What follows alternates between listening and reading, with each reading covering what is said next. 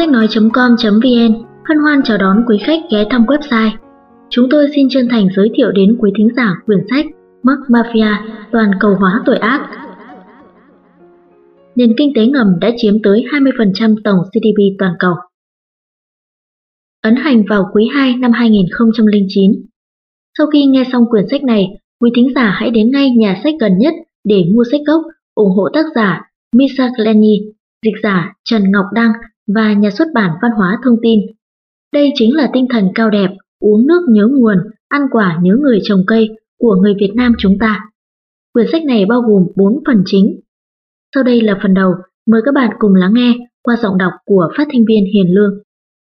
Nội dung Mở đầu Phần 1 Sụp đổ 1. Cái chết của một người Mỹ 2. Đồng tiền đẫm máu 3. Bà đỡ của chủ nghĩa tư bản 4. Truyền bá Phần 2 5. Đất hứa 6. Thiên đường 1 7. Thiên đường 2 8. Kịch trường tội ác 9.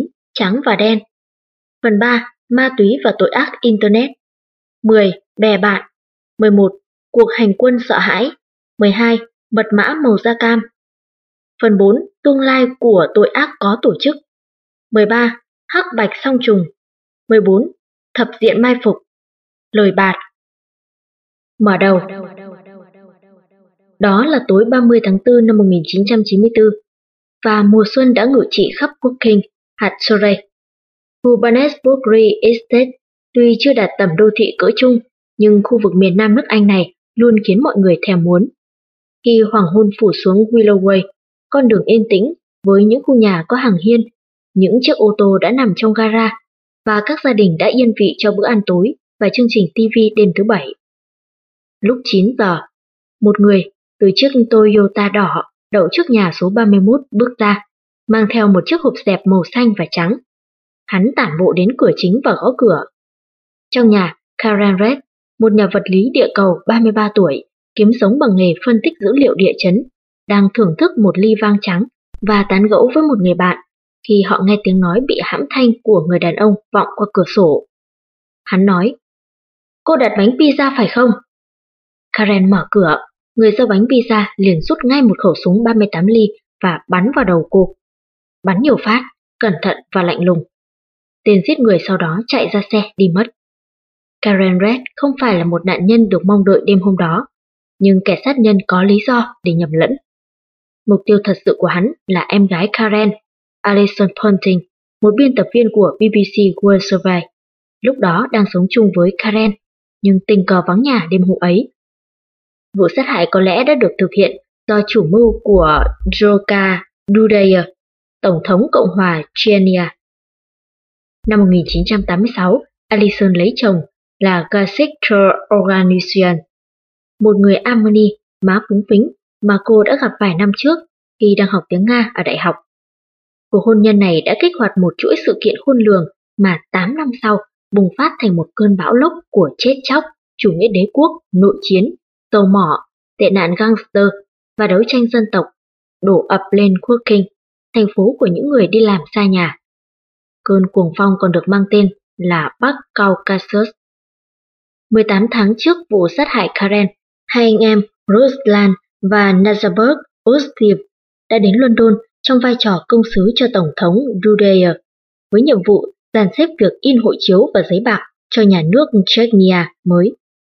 Ruslan là cố vấn tin cẩn nhất của vị Tổng thống bốc đồng Dudayer và là một kẻ chủ trương cứng rắn trong cái chính quyền đầy bè phái này. Em của hắn là chuyên gia võ thuật và chuyên làm vệ sĩ.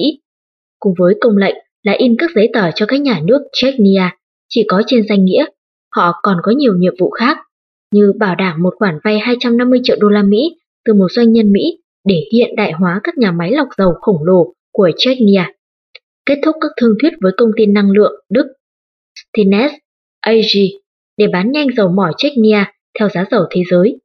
Và, như các nhà điều tra sau này khám phá ra, mua 2.000 hỏa tiễn Stinger đất đối không. Để bắt tay vào những cuộc thương thuyết phức tạp như thế, các đại diện này của chính phủ Chechnya cần có một người phiên dịch giỏi, kiêm luôn việc môi giới ngầm. Rusland nhớ mình đã từng được một nhà báo BBC phỏng vấn, Alan Ponting, và hắn nhờ cô giúp đỡ. Cô giới thiệu chồng mình là Ter Organistan. Có lẽ với hy vọng là anh ta sẽ kiếm được việc làm nhiều tiền. Trong thời gian ở London, người chồng Armani của Alison biến thành một kẻ cơ hội tột bực.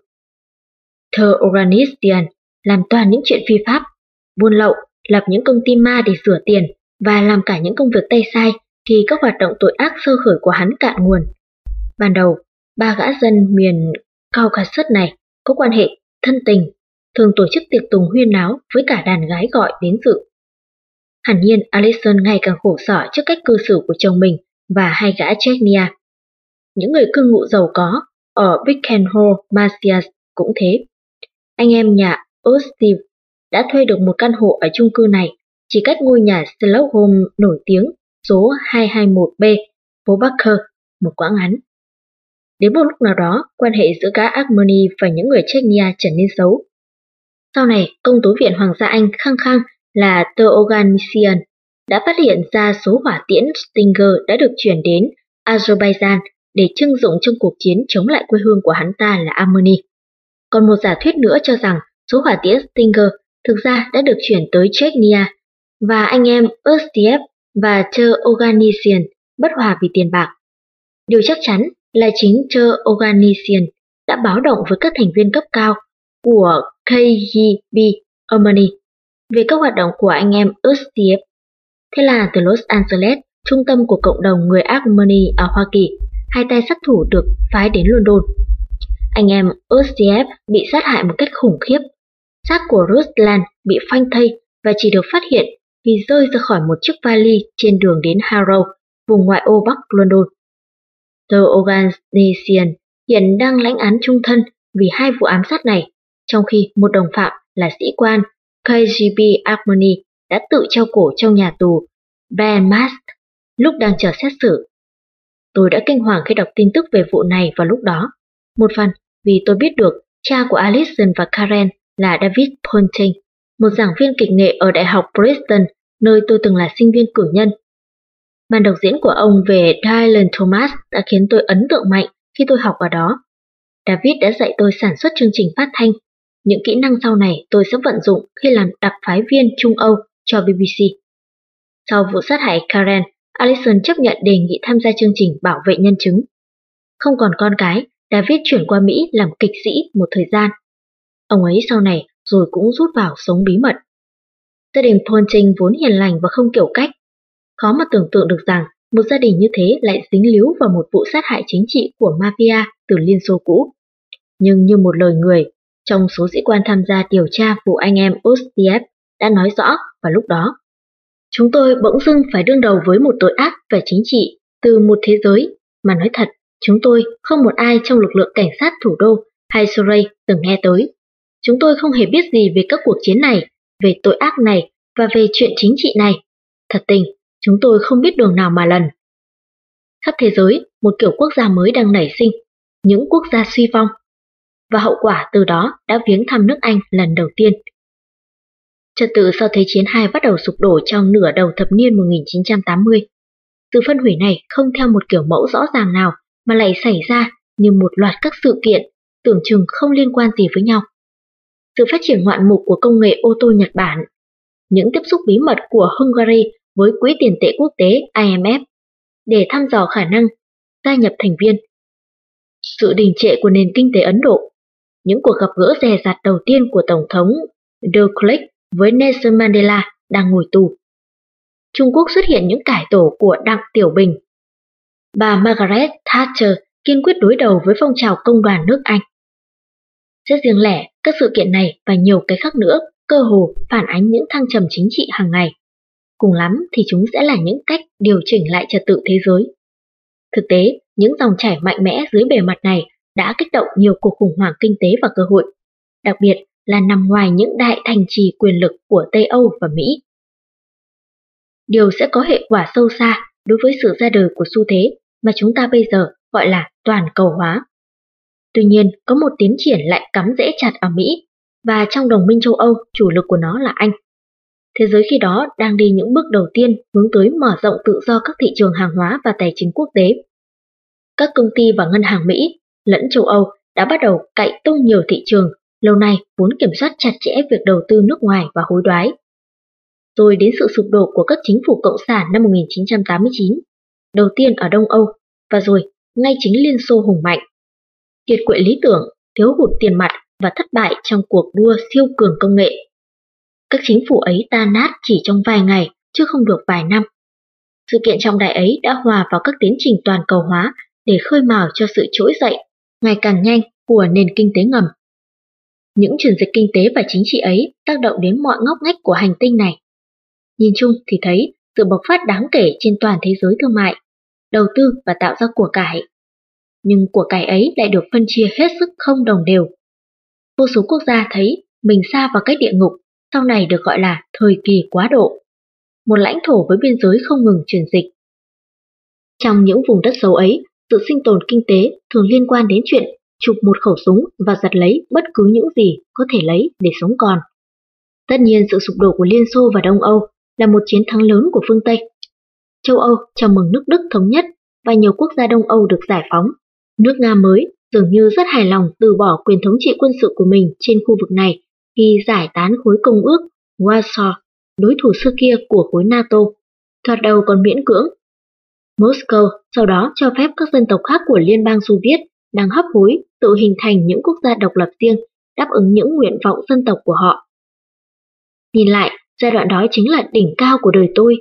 Ở tuổi thiếu niên, tôi đã tham gia các tổ chức phương Tây ủng hộ phe đối lập đang bị phong tỏa khắp Đông Âu, chẳng hạn như Công đoàn Đoàn kết của Ba Lan hay Hiến chương 77 của Tiệp Khắc.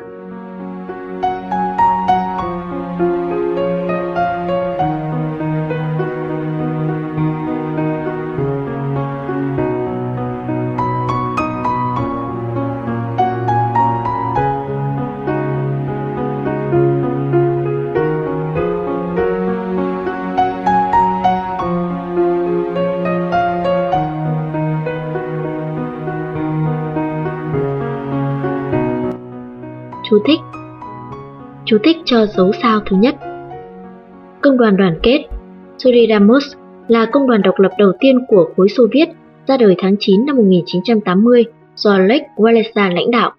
Lech Walesa được trao giải Nobel Hòa bình năm 1983 và trở thành Tổng thống Ba Lan đầu tiên do dân bầu cử trực tiếp, nhiệm kỳ 1990-1995.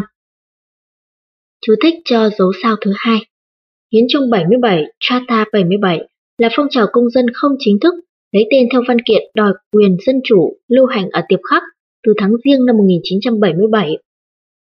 Một trong những người khởi xướng phong trào này là nhà văn Václav Havel, sau trở thành tổng thống thứ 10 và cuối cùng của Tiệp Khắc. Nhiệm kỳ 1989-1992 và tổng thống đầu tiên của Cộng hòa Séc nhiệm kỳ 1993-2003. Hết chú thích. Tôi đã làm mọi chuyện, từ dịch tài liệu cho tới chuyển lén những chiếc máy photocopy đã tháp tùng, vượt qua bức màn sắt, giao cho những người chống đối. Cho nên khi tôi chỉ đứng cách năm thước sau lưng những lãnh tụ tinh thần vĩ đại của tiệp khắc, Václav Havel và Alexander Dubček, khi họ nói chuyện với công chúng từ một ban công trên quảng trường Wenceslas ở Prague tháng 9 năm 1989, tôi vừa có cảm giác thành tựu thật sự, vừa thấy lạc quan một cách thận trọng về tương lai của châu Âu và thế giới. Tuy nhiên niềm hân hoan ban đầu đã nhanh chóng cụt hứng bởi những dấu hiệu phải thừa nhận là nảy sinh ở những chỗ khuất lấp, cho thấy tân thế giới hòa bình và dân chủ này có lẽ phải đối mặt với những vấn đề mới nảy sinh. Ở vùng núi Caucasus, dọc biên giới miền nam nước Nga, thỉnh thoảng đã nghe tường thuật có bắn nhau trong những xó xỉnh hẻo lánh của khu vực này. Nhiều nơi ở châu Phi chẳng hạn Angola, những cuộc chiến vốn khởi đầu như những xung đột ủy thác giữa những lực lượng Mỹ và Liên Xô hậu thuẫn đã không kết thúc như chiến tranh lạnh. Trái lại, chiến tranh càng khốc liệt hơn. Chú thích, chú thích cho dấu sao. Xung đột ủy thác hay chiến tranh ủy thác là cuộc chiến tranh xảy ra khi hai thế lực sử dụng các bên thứ ba như các chính phủ tổ chức khủng hoảng, lính đánh thuê. Thay vì đối đầu trực tiếp nhằm gây hại cho đối phương mà không phải dùng tới chiến tranh tổng lực. Hết chú thích. Rồi đến Nam Tư cũ tan rã trong cuộc nội chiến tàn sát, đặt ra một thách thức mà một châu Âu vừa thống nhất hoàn toàn không thể đáp ứng. Những tình huống mới khiến các thể chế quốc tế cũ kỹ hoang mang. Ai cũng phải ứng biến và không một ai hoàn toàn hiểu hết các hậu quả từ hành vi của mình. Tuy nhiên có một nhóm người lại thấy những cơ hội thật sự trong cái hỗn hợp lóa mắt của biến động, hy vọng và bất ổn này. Những người đàn ông này, và có khi là đàn bà, bằng bản năng đã hiểu rằng việc nâng cao mức sống ở phương Tây, những dòng chảy di dân và thương mại tăng thêm và năng lực giám sát đất nước của nhiều chính phủ bị suy giảm trầm trọng. Khi kết hợp lại sẽ tạo thành một mỏ vàng. Đó là những tội phạm có và không có tổ chức. Nhưng đồng thời cũng là những nhà tư bản và doanh nghiệp giỏi, dốc lòng tuân thủ các quy luật cung cầu. Cho nên cũng giống như các công ty đa quốc gia đã làm, chẳng coi trọng hiệu quả kinh tế của quy mô lớn. Và thế là chúng cố tìm kiếm các đối tác và thị trường ở nước ngoài để phát triển những ngành công nghiệp có tính quốc tế, chẳng kém gì Shell, Nike hay McDonald's.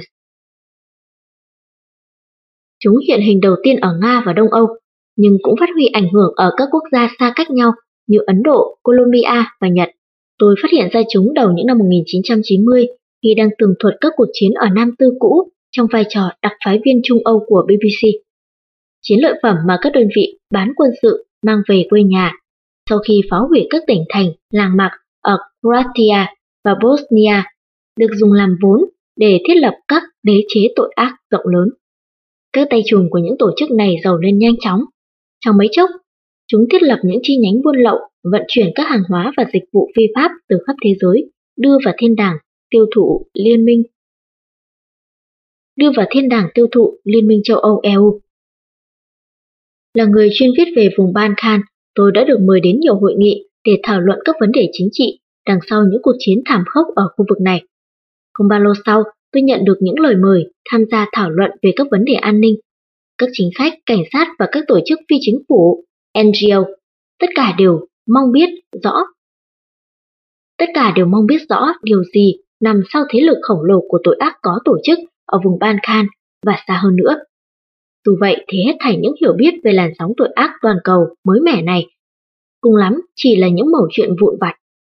Không một ai sâu kết được những sự việc này. Ban đầu tôi quan sát các mạng lưới và động cơ của các nhóm tội phạm ở Balkan, nhưng rồi liền nhận ra là để hiểu được tội ác ở đó, tôi sẽ phải mở rộng việc nghiên cứu sang các vùng khác của thế giới, những khu vực sản xuất ra hàng hóa tội ác như Nga, Nam Mỹ, châu Phi, Ấn Độ và Trung Quốc, và cả những khu vực tiêu thụ chúng như EU, Bắc Mỹ, Nhật và Trung Đông. Trong nhiều hậu quả của sự kiện Liên Xô sụp đổ, có sự xuất hiện của một vành đai bất ổn, dày đặc, bắt đầu từ vùng Balkan. rồi trải rộng khắp khu vực Caucasus, bao trùm nhóm Stans của Xô Viết Trung Á và vươn tới tận bờ Tây Trung Quốc lẫn biên giới Tây Bắc Pakistan. Chú thích, chú thích cho dấu sao. Stans Nhóm Stan của Liên Xô cũ bao gồm các nước Kazakhstan, Kyrgyzstan, Tajikistan, Turkmenistan và Uzbekistan. Hết chú thích. Đó là con đường tơ lụa mới, một xa lộ tội ác đa luồng liên kết vành đai này với các khu vực bất ổn khác như là Afghanistan và cho phép vận chuyển nhanh chóng con người, ma túy, tiền mặt, các loài thú có nguy cơ tuyệt chủng cùng gỗ quý từ Á sang Âu và đến tận Mỹ. Nhóm các quốc gia bất ổn mới mẻ ở ngoại vi phía nam của đế quốc Nga ngày xưa đã ra đời khi nhịp độ toàn cầu hóa tăng tốc và khi cuộc tranh giành quyền lực bắt đầu dọc theo con đường tơ lụa mới, nhu cầu dùng tiền mua thế lực chính trị ngày càng lớn hơn bao giờ hết. Những kẻ nuôi tham vọng ở các quốc gia suy vong cần đến vùng đất vô chính phủ này vì ba lý do có liên quan với nhau. Để chuyển tiền mặt sang thánh địa của các ngân hàng và bất động sản phương Tây để bán các hàng hóa và dịch vụ phi pháp vào EU, Mỹ và theo hướng đông đến Nhật. Và để mua bán vũ khí trong các nước Liên Xô cũ rồi xuất khẩu sang các điểm bất ổn của thế giới. Thời 93-94, mới làm việc trong ngành thi hành công lực, tôi đã biết rằng toàn cầu hóa bắt đầu có tác động tới đủ thứ vấn đề. John Wiener nói với tôi trong văn phòng sang trọng của ông, chỉ cách Nhà Trắng vài dãy phố là nhà kiến tạo chiến lược chống tội ác có tổ chức của chính quyền Clinton.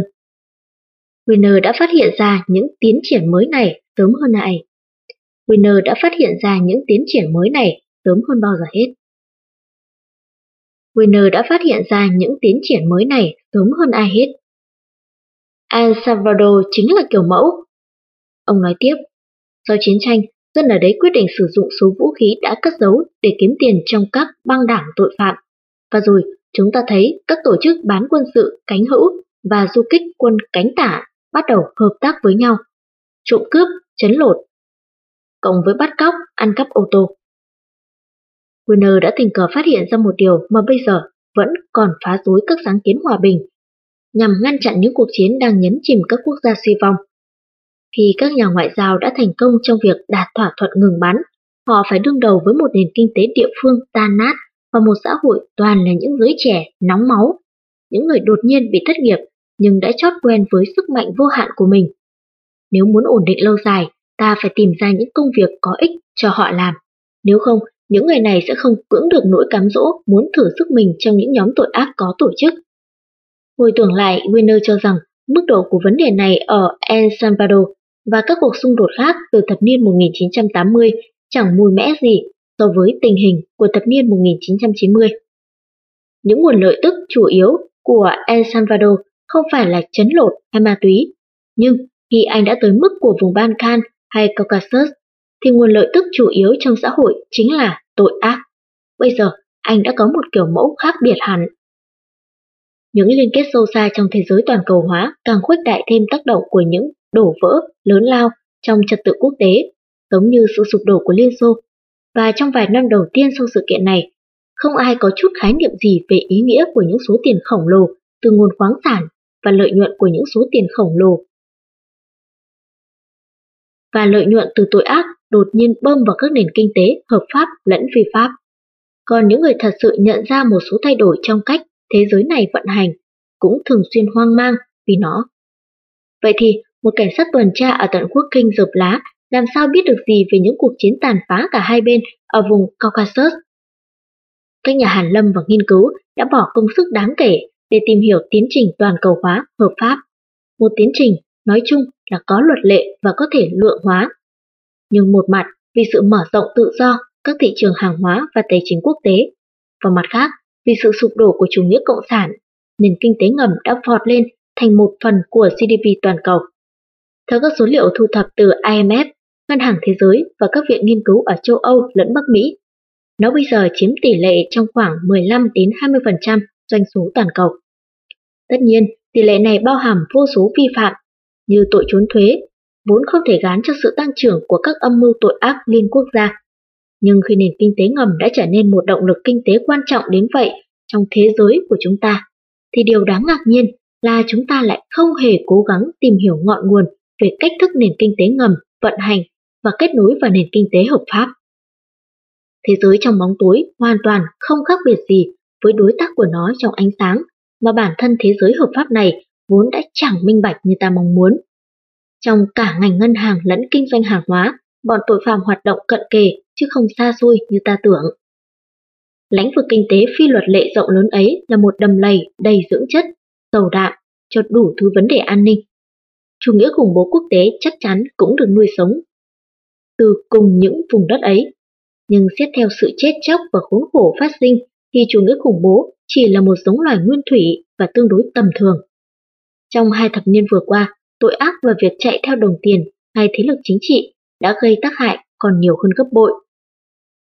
Tập trung nhiều nguồn tài nguyên khổng lồ để chống chủ nghĩa khủng bố tới mức bỏ mặc các vấn đề an ninh khác chính là hậu quả của việc thường xuyên quản lý tồi, đặc biệt là với chính quyền Tổng thống Geoffrey Bush. Điều đáng chú ý là mọi cuộc trưng cầu ý kiến ở Iraq kể từ cuộc xâm lược của Mỹ về những mối quan ngại nghiêm trọng đối với công dân đều đặt tham nhũng và tội ác đồng hạng nhất với chủ nghĩa khủng bố. Không chỉ ở Iraq thôi, mà khắp ở Trung Đông, tham nhũng và tội ác vẫn sẽ tồn tại lâu dài sau khi chủ nghĩa khủng bố đã suy giảm. Từ vùng Balkan mà tôi biết rõ, tôi đã bắt đầu một cuộc hành trình vòng quanh thế giới để dò theo lịch sử phát triển kinh dị của tội ác có tổ chức và nền kinh tế ngầm trong vòng 20 năm qua. Trong những chuyến đi, tôi đã gặp gỡ nhiều nhân vật hấp dẫn, hết sức thông minh, đầy sức sống, dũng khí, óc hóm hình và nhiệt tình. Nhiều người là tội phạm, một số là nạn nhân, những người khác là chính khách, cảnh sát hay luật sư. Hầu hết vui vẻ kể lại những câu chuyện kỳ lạ, đáng sợ và thậm chí là khôi hài của họ.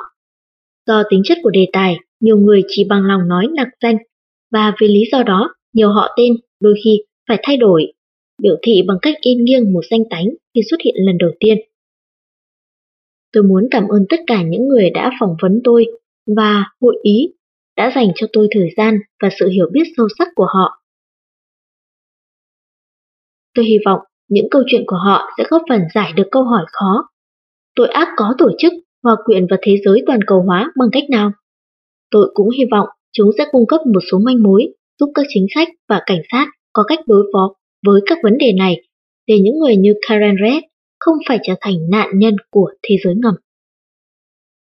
Quý thính giả thân mến, quý thính giả đang lắng nghe cuốn sách Toàn cầu hóa tội ác. Quý thính giả vừa lắng nghe nội dung phần mở đầu. Qua sách nói.com.vn, kính mời quý thính giả sẽ cùng lắng nghe những nội dung tiếp theo của cuốn sách này trong các phần sau.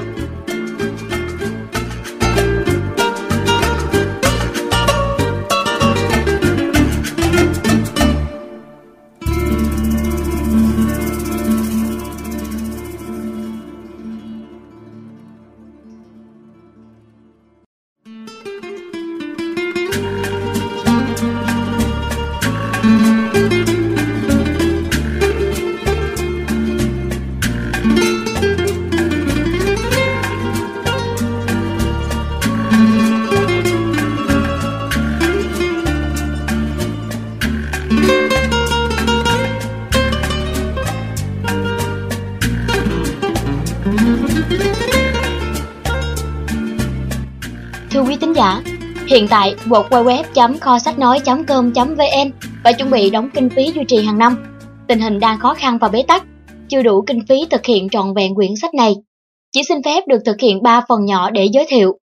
Nếu quý tín giả thấy hay, thấy bổ ích cho mình và con em của mình sau này, thì hỗ trợ kinh phí để kho sách nói hoàn thành hết phần còn lại, hoặc hỗ trợ để website có thể tồn tại và duy trì, thoát khỏi tình trạng sắp phải đóng cửa trong thời gian tới. Cư sĩ Thích Thiên Phúc chân thành cảm ơn. Ngay sau đây, kho sách nói.com.vn mời quý thính giả cùng bước vào phần 1, sụp đổ. 1. Cái chết của một người Mỹ Những hồi chuông tăng lễ gióng liên tục suốt 15 phút khi người ta đưa chiếc quan tài vào gió đường Nedelia. Đi trước đoàn người là Đức Giám mục Maxim, đứng đầu giáo hội chính thống Bulgaria, và theo sau ông là hàng nghìn người đưa đám Dường như toàn bộ Sofia trong ngày thứ sáu bút lạnh lộng gió ấy của tháng 3 năm 2003 đều đến tiễn đưa lần cuối.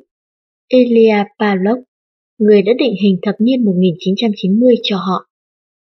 Cuối lễ tang, 30 huynh đệ từ chi hội tam điểm của kẻ quá cố, Antian Free and Accepted Scottish Custom, đóng cửa giáo đường lại.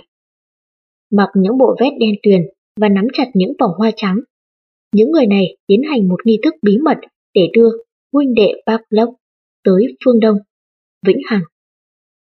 Áo sống, găng tay và phù hiệu chi hội của ông sau đó sẽ đi theo huynh đệ Pavlov về với nhà kiến tạo vũ trụ vĩ đại.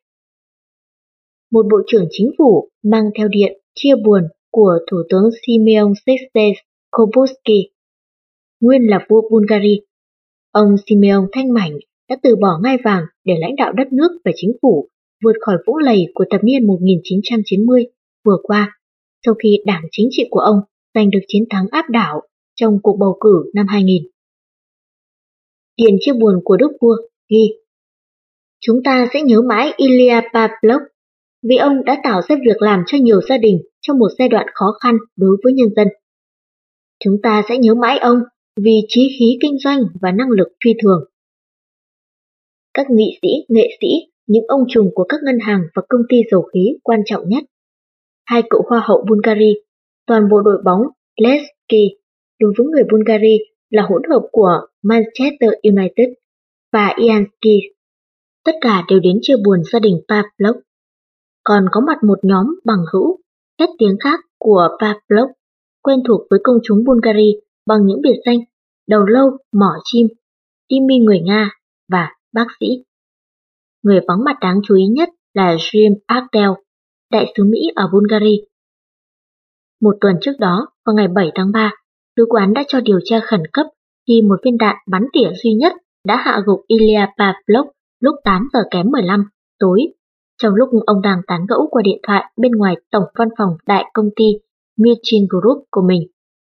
Cái chết của một công dân Mỹ giàu có lừng lẫy như thế trên lãnh thổ nước ngoài, đương nhiên sẽ đặt ra những quan ngại nghiêm trọng cho Hoa Kỳ và những đại diện của nó.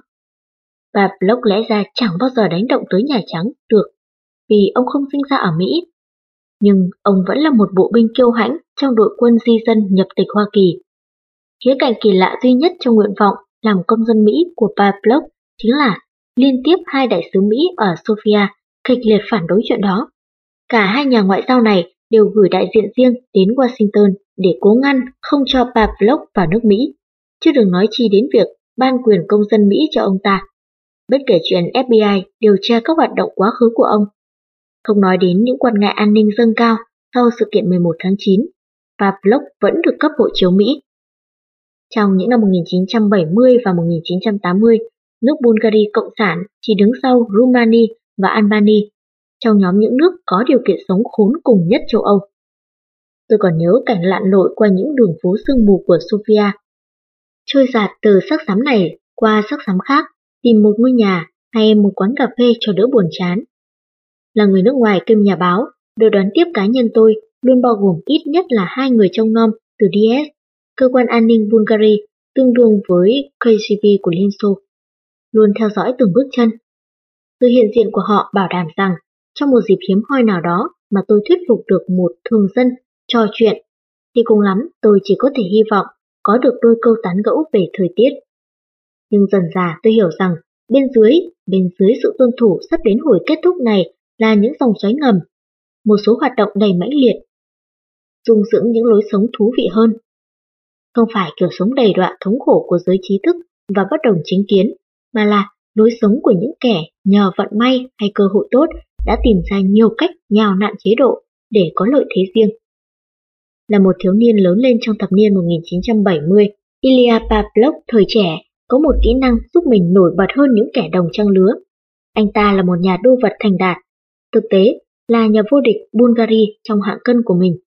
Nếu như anh ta rất thông minh hay là một tay guitar nhạc rock tài hoa, Ilya có thể đã gặp nhiều rắc rối bởi vì những tài năng này thường dẫn dắt giới trẻ theo một cuộc đời nổi loạn và bất phục tùng. Nhưng ở Bulgaria, những thần tượng vĩ đại nhất không phải là cầu thủ bóng đá hay vận động viên quần vợt, mà là những kẻ cơ bắp. Trước khi sụp đổ, các môn cử tạ, đô vật và quyền Anh ngự trị các quốc gia khối Đông Âu. Điều này thường khiến các nam nữ vận động viên triển vọng bơm hàng lít thuốc kích thích để tìm kiếm vinh quang Olympic. Hoàn toàn chuyên nghiệp nhưng chỉ thiếu danh tiếng, nhà đô vật thành công này có thể mong đợi sự tung hô của công chúng và những lợi ích phụ, chẳng hạn như tình dục qua đường bất cứ lúc nào. Tiền bạc, một căn hộ và một xe hơi, hai thứ sau cùng này thường nằm ngoài tầm với của tất cả, chỉ trừ những thanh niên nổi tiếng nhất. Và Block có lẽ đã mong chờ điều đó khi được tuyển vào Học viện Văn hóa Thể thao Sofia, lò gây giống ưu tú của Bulgaria dành cho những nhà vô địch Olympic tương lai. Ilya có lợi thế gấp đôi vì cha anh ta quản lý một nhà hàng và quán bar ở Sofia, nơi cậu con thô bạo của ông làm việc. Thời đó được làm phục vụ quầy bar hay bồi bàn là có một địa vị xã hội đáng kể đấy. Emil Kiolev, một trong những bạn học cùng thời với Pablo ở học viện, giải thích anh ta la cà với lắm tay vô lại và mọi người đều kiêng nể anh ta. Cũng bằng cách đó mà anh ta tiếp xúc được với cánh mật vụ. Với một kẻ trâu bò vô học như Pavlov, DS không phải là công cụ áp bức kiểu Orwell như mọi người ở phương Tây cảm nhận. Chú thích, chú thích cho dấu sao. Gary Orwell là bút danh của nhà văn, nhà báo và bút ký chính trị Eric Arthur Blair, sinh năm 1903, mất năm 1950.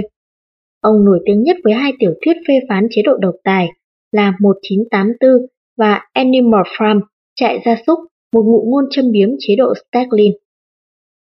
Hết chú thích. Đối với một số người Bulgari, đó là đại lộ dẫn tới địa vị và thế lực. Nếu như Pavlov đã làm chỉ điểm cho DS theo khẳng định của nhiều người, thì anh ta có thể mong đợi những phần thưởng. Phần thưởng quan trọng nhất xuất hiện trong hình hài một thiếu nữ xinh đẹp. Tony Jegelanova, người chấp thuận lời cầu hôn của anh ta năm 1982.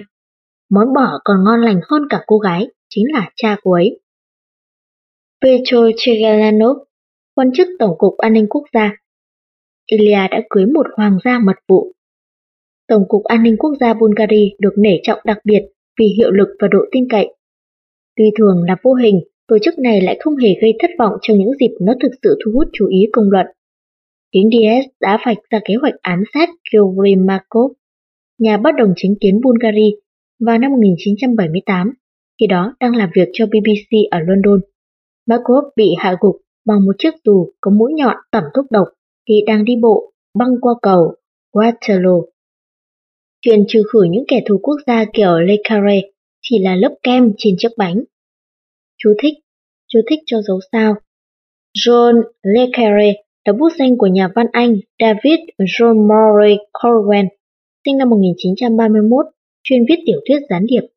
Hết chú thích.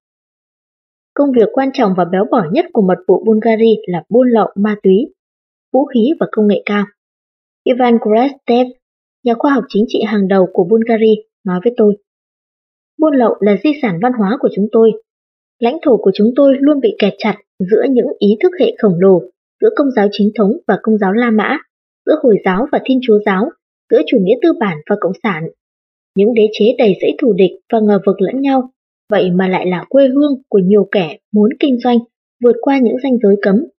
Ở vùng Ban Can, chúng tôi biết cách làm cho những ranh giới ấy biến mất. Chúng tôi có thể vượt qua vùng biển hung dữ nhất, đi xuyên ngọn núi đáng sợ nhất. Chúng tôi biết mọi con đường bí mật, còn không thì biết giá của từng tên cảnh sát biên phòng. Được củng cố bằng sức mạnh của một nhà nước chuyên chế, DS tận dụng tối đa truyền thống lãng mạn này. Ngay từ đầu những năm 1960, DS đã thiết lập một công ty tên là Kintech. Công ty này được hưởng độc quyền xuất khẩu vũ khí từ Bulgaria và tìm kiếm thị trường ở các điểm bất ổn như Trung Đông và Châu Phi.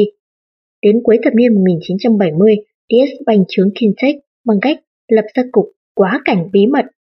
Nhiệm vụ chính của nó là buôn lậu vũ khí bán cho các nhóm nổi loạn ở châu Phi. Nhưng rồi các kênh vận chuyển này nhanh chóng được sử dụng để chuyển người bất hợp pháp, chuyển ma túy và thậm chí là buôn lậu các tác phẩm mỹ thuật và đồ cổ. Các công ty khác lại chuyên bán Cartagon, loại thuốc kích thích nội địa của Bulgaria, cho Trung Đông, nơi thứ này rất phổ biến, nhờ được cho là có đặc tính kích dục.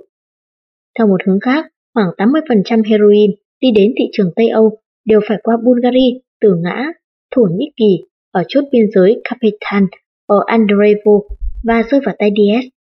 Nhờ thế Bulgaria không những kiếm bộ tiền, mà chuyện này còn góp phần làm suy yếu bọn Tây Âu tư bản bằng cách tìm ngập chúng trong heroin giá rẻ.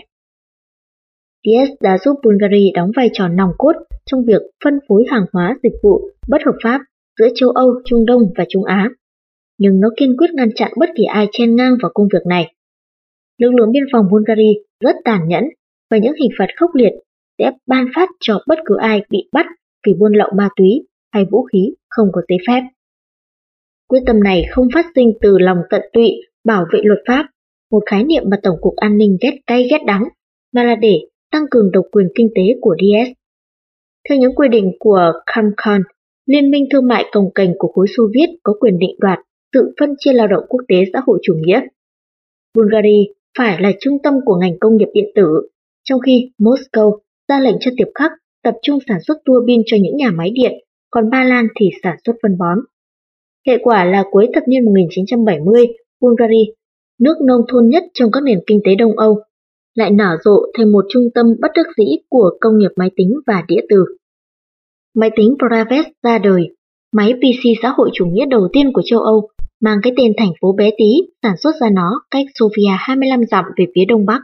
John Praves làm nơi sản xuất không phải là điều tình cờ, đó là nơi sinh của Todor Stipkov, nhà độc tài tồn tại lâu nhất Bulgaria.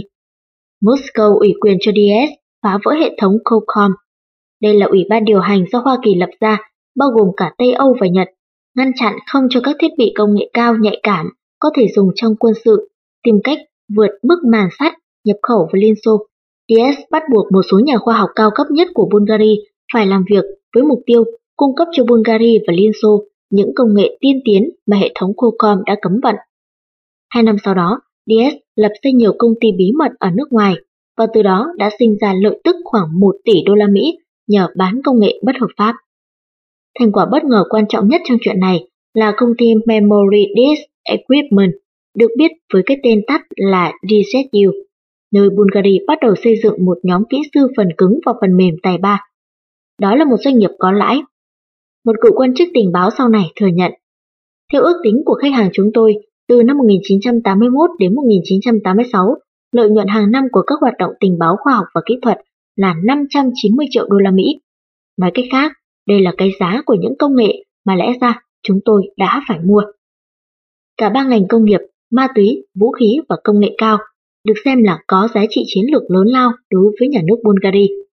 Ngay trung tâm của các hoạt động buôn lậu này là Cục Phản gián quân sự, ban điều hành thứ hai của DS, kiểm soát tất cả biên giới Bulgaria. Và đứng đầu Cục Phản gián quân sự là tướng Petro Chegelanov, bố vợ của Ilya Pavlov. Năm 1986, khi Mikhail Gorbachev đã củng cố quyền lực của mình ở Moscow, các nhà lãnh đạo phương Tây không ngờ rằng quyền bá chủ của Liên Xô đối với các nước đồng minh Đông Âu cũng sắp kết thúc. Tổng cục An ninh Quốc gia Bulgaria không hề có ảo tưởng gì với cái hệ thống mà nó kiểm soát. Là kẻ có kinh nghiệm quan sát bối cảnh Liên Xô, bộ phận lãnh đạo DS đã ước lượng rằng chế độ Cộng sản sẽ không còn kéo dài được bao lâu. Dưới áp lực của Gorbachev, Đảng Cộng sản Bulgaria thông qua nghị quyết 56 chấp nhoáng cho phép thành lập các doanh nghiệp tư nhân và liên doanh ở Bulgaria. Vẫn chủ trương cứng rắn, nhiều thành phần của đảng đã bàng hoàng vì sự tiến triển này chẳng khác gì đầu nhọn của chiếc nệm tư bản chủ nghĩa. Nhưng Tổng cục An ninh vốn đã quen đặt ý thức hệ dưới tình yêu quyền lực, lại lập tức đón chào không chút băn khoăn. Tanimir Vaglenov, nhà báo Bulgaria chuyên điều tra tham nhũng và tội ác có tổ chức, giải thích. Khi xem hồ sơ đăng ký kinh doanh năm 1986, tôi kinh ngạc vì Tổng cục An ninh đã lập ra công ty đầu tiên chỉ một tuần sau khi nghị quyết 56 có hiệu lực. Và trong năm đầu tiên này, 90% các công ty liên doanh mới là do các thành viên DS lập ra. Trong khi đa số dân chúng của Bulgaria vẫn khổ sở triền miên, thì những đại diện cao cấp nhất của nước này lại đang tự học cách kiếm tiền. Khảm tiền Sau 45 năm giảng giải cho thường dân Bulgaria về những điều xấu xa của chủ nghĩa tư bản trên lý thuyết, cái mật vụ bây giờ lại hăng hái chứng minh những điều xấu xa ấy bằng thực tế. Năm 1988, một năm trước khi chính phủ Cộng sản sụp đổ, chính Ilya Pavlov đăng ký công ty Montreal chuyên xuất nhập khẩu đồ cổ và tác phẩm mỹ thuật, sử dụng các kênh bí mật mà DS đã thiết lập để bán vũ khí thông qua cục quá cảnh bí mật của Kintech. Làm ăn phát đạt, chẳng bao lâu sau, Pavlov trở thành câu chuyện của cả thành phố. Hắn thường kéo cả bầy gái trẻ cực đẹp, nhún nhảy theo sau, ùa vào một nhà hàng tư nhân mới mở. Con thằn lằn đã mọc đuôi. Munchiat thực tế là một đống bầy hầy. Và blog sau này đã thừa nhận khi mô tả lại những ngày đầu của y. Chúng tôi đã phát triển cả một chuỗi doanh nghiệp mà không hề có một cơ cấu tổ chức nào. Một trong những đồng giám đốc của Muntiat là Dimitur Pavlov, chỉ huy cục thứ sáu của DS. Ivanov đã giới thiệu Pavlov với Andrei Lukanov, nhà cộng sản cải tổ hàng đầu nước này. Chú thích, chú thích cho dấu sao. Andrei Lukanov, sinh năm 1938, mất năm 1996, là thủ tướng cuối cùng của Cộng hòa Nhân dân Bulgaria. Từ tháng 2 đến tháng 12 năm 1989. Xuất thân từ ngành ngoại giao và đã là ngoại trưởng Bulgaria năm 1987. Lukanov từ chức năm 1989 để tham gia lật đổ Chodor Zhivkov. Lukanov bị ám sát trước nhà riêng ở Sofia, không tìm ra sát thủ. Hết chú thích. Ilya Pavlov kẻ một thời vô địch đô vật, suốt đời là vô lại kiêm dân chơi phù phiếm, sắp bước sang một sự nghiệp mới.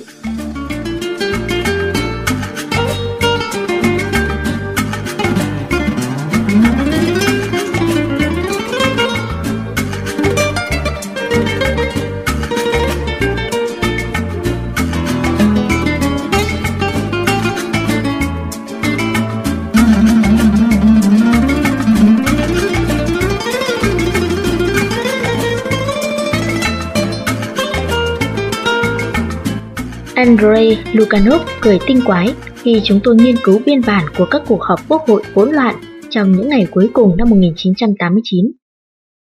tất cả diễn tiến khá tốt, anh thấy vậy không? Tôi lúng túng. Nhưng ông không lo là những người bình thường sẽ phản ứng ra sao đối với những người cộng sản như ông à? Tôi hỏi ông ta. Ông trả lời ngay bằng tiếng Anh chuẩn xác. Ô không, Misa, anh đừng làm kẻ gieo rắc hoang mang đấy. Tôi vốn luôn muốn thay đổi và mọi chuyện sắp tốt đẹp hơn nhiều. Bất kể khuôn mặt hơi giống chú lùn, Lukanov là hiện thân của sức quyến rũ, trái ngược hẳn với hầu hết những người cộng sản có thế lực khác. Mọi người, kể cả tôi, đều cảm mến ông ta tức khắc. Là người nói được nhiều thứ tiếng với khả năng thuyết phục chính trị trơn tru nhất, Lukanov sinh ra ở Moscow, nơi ông duy trì một mạng lưới quan hệ dày đặc. Ông đã đảm trách vai trò thủ tướng sau cuộc lật đổ nhà độc tài Todor Sinkov tháng 9 năm 1989 và cùng với Ilya Pavlov và các bạn bè trong DS, ông đã vạch ra kế hoạch chiếm đoạt nền kinh tế Bulgaria. Hầu như tất cả cơ sở của họ đều được bao che. Lukanov kiểm soát bộ máy chính trị, Dmitry Ivanov huy động mạng lưới Tổng cục An ninh, Elia và các bạn bè đấu vật của hắn ta cung cấp cơ bắp. Điều duy nhất còn thiếu là sự ủng hộ từ phe dân chủ đối lập. Liên minh các lực lượng dân chủ UDF mới hình thành, với sự hỗ trợ chính trị và tài chính hào phóng từ sứ quán Mỹ đã giành được vị trí cao về tinh thần trong nền chính trị Bulgaria sau cuộc cách mạng năm 1989. UDF hết sức thù địch với những người cộng sản. Pavlov và các cộng sự tất cả đều đã hợp tác chặt chẽ với chế độ cộng sản. Và vì thế, họ cần trung hòa bất kỳ nỗ lực chống đối nào, cản trở các kế hoạch kinh doanh của họ. Năm 1990, Ilya nảy ra giải pháp.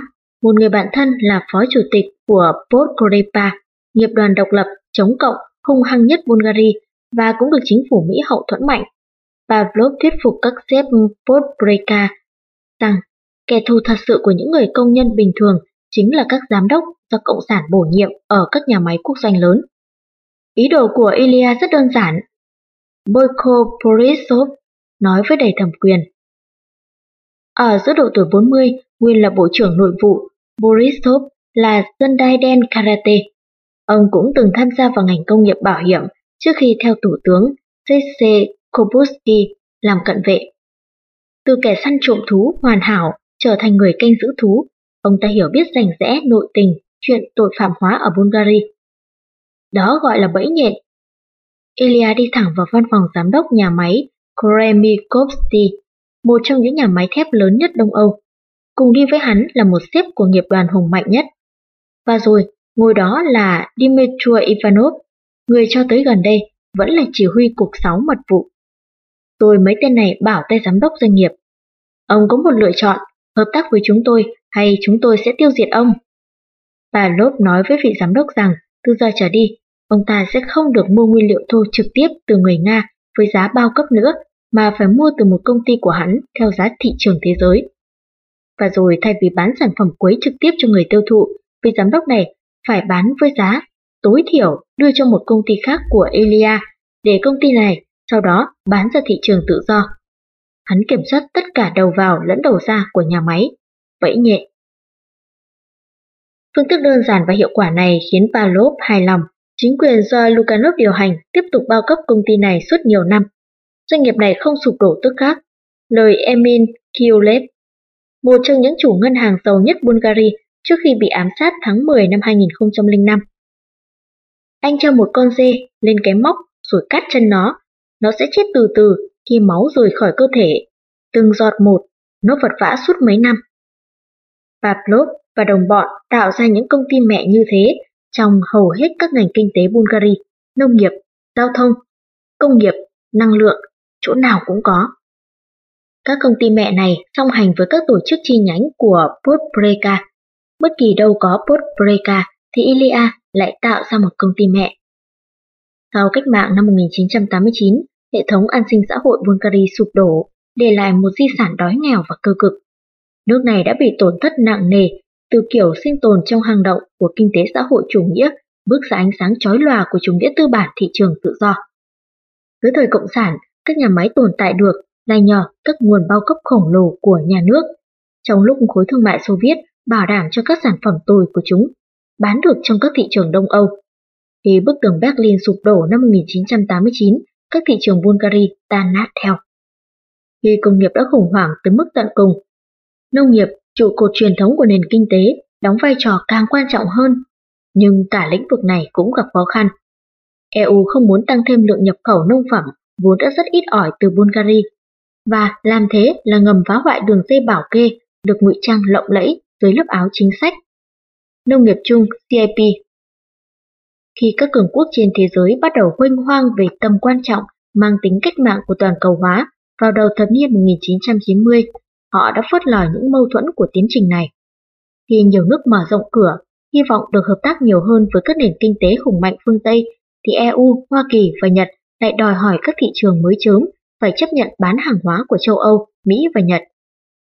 Cùng lúc đó thì họ khăng khăng đòi hưởng mức thuế công ty thấp để đổi lại những đầu tư mới khi các công ty phương Tây buộc phải chạy theo trào lưu, thuê ngoài, sản xuất để giảm chi phí lao động. Chỉ mấy tháng sau khi kết thúc chủ nghĩa cộng sản, Snicker, Nike, Swatch, Heineken và Mercedes đã bắt đầu cuộc hành quân không thể ngăn cản về hướng đông. Chỉ trong vòng mấy tuần đã chinh phục được những phần đất châu Âu trước kia vốn thách thức cả Napoleon lẫn Hitler. Mê hoặc trước vẻ tân kỳ và chất lượng của những hàng hóa phương Tây bắt buộc phải có này. Các dân tộc Đông Âu, trừ châu Phi lẫn châu Á cũng thế, vét túi số tiền ít ỏi họ có để sở hữu bằng được những biểu tượng đẳng cấp mới mẻ ấy. Trong thương mại quốc tế có một chân lý mà ai cũng thừa nhận là nếu ta nhập khẩu hàng hóa và dịch vụ vào đất nước của mình thì ta phải xuất khẩu những thứ khác đi để chi trả cho những gì đã nhập. Nước càng nghèo thì nhu cầu càng cấp thiết. Còn đối với những nước giàu như Hoa Kỳ thì phải gánh những món nợ lố bịch này thì cũng không có gì quá lớn lao.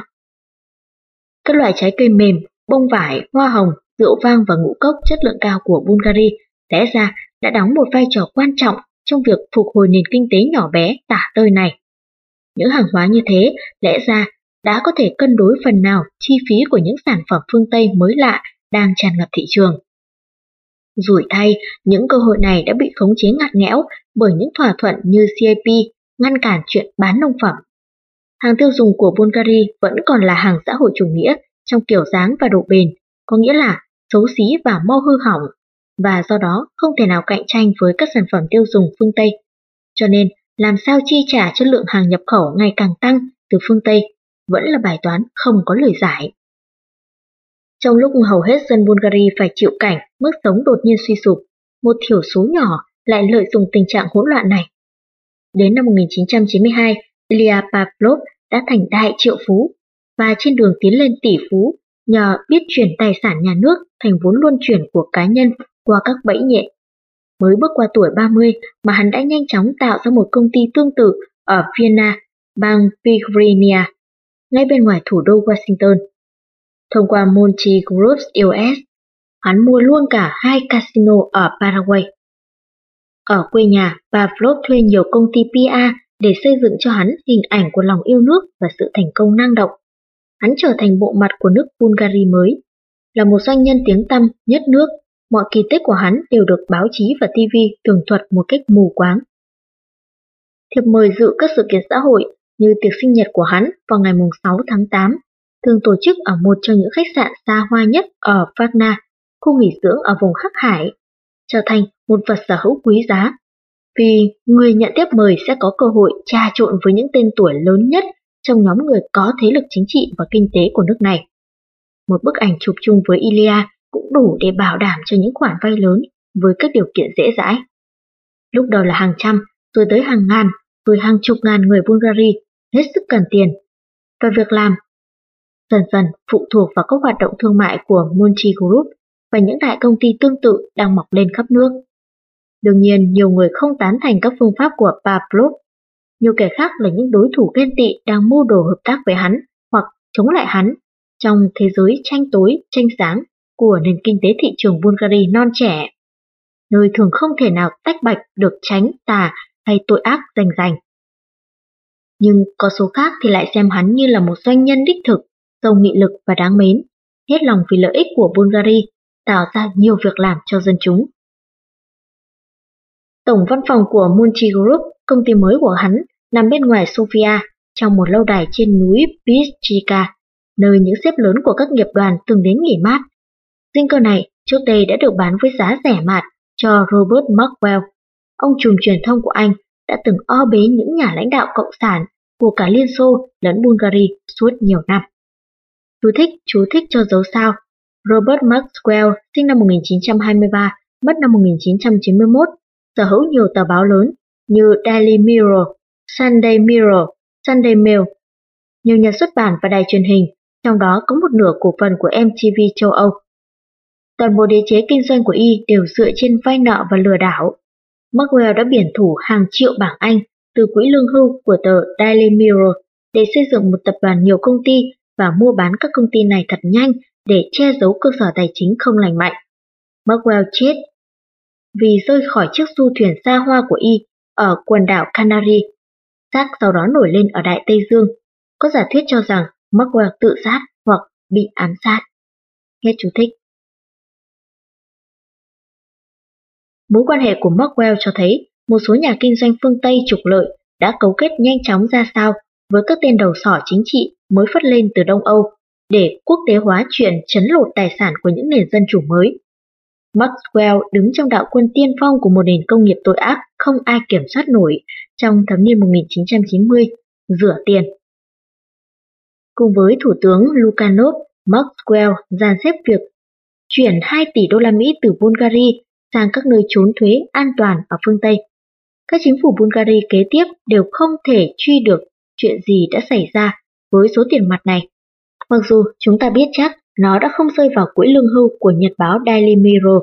Đây cũng là nguồn tiền mà Maxwell trong thời gian đó cũng đã biển thủ hàng trăm triệu bảng Anh. Với hầu hết dân Bulgaria, những năm đầu thập niên 1990 là giai đoạn khắc nghiệt. Quốc gia mất nhiều thị trường, Pavlov và đồng bọn lóc sạch hết những thứ giá trị của nền kinh tế. Không ai muốn mua hàng hóa của Bulgaria. Và hơn nữa, Bulgaria giờ đã tập tành dân chủ. Hoa Kỳ và IMF không chần chờ gì liền đòi ngay Sofia phải đáp ứng các bổn phận của nó và bắt đầu thanh toán ngay món nợ trồng chất 10 tỷ đô la Mỹ mà chế độ Cộng sản hoang phí đã vay. Cùng lúc ấy, để được dân chúng ủng hộ, các chính quyền kế tiếp bắt đầu sa thải vô số cảnh binh.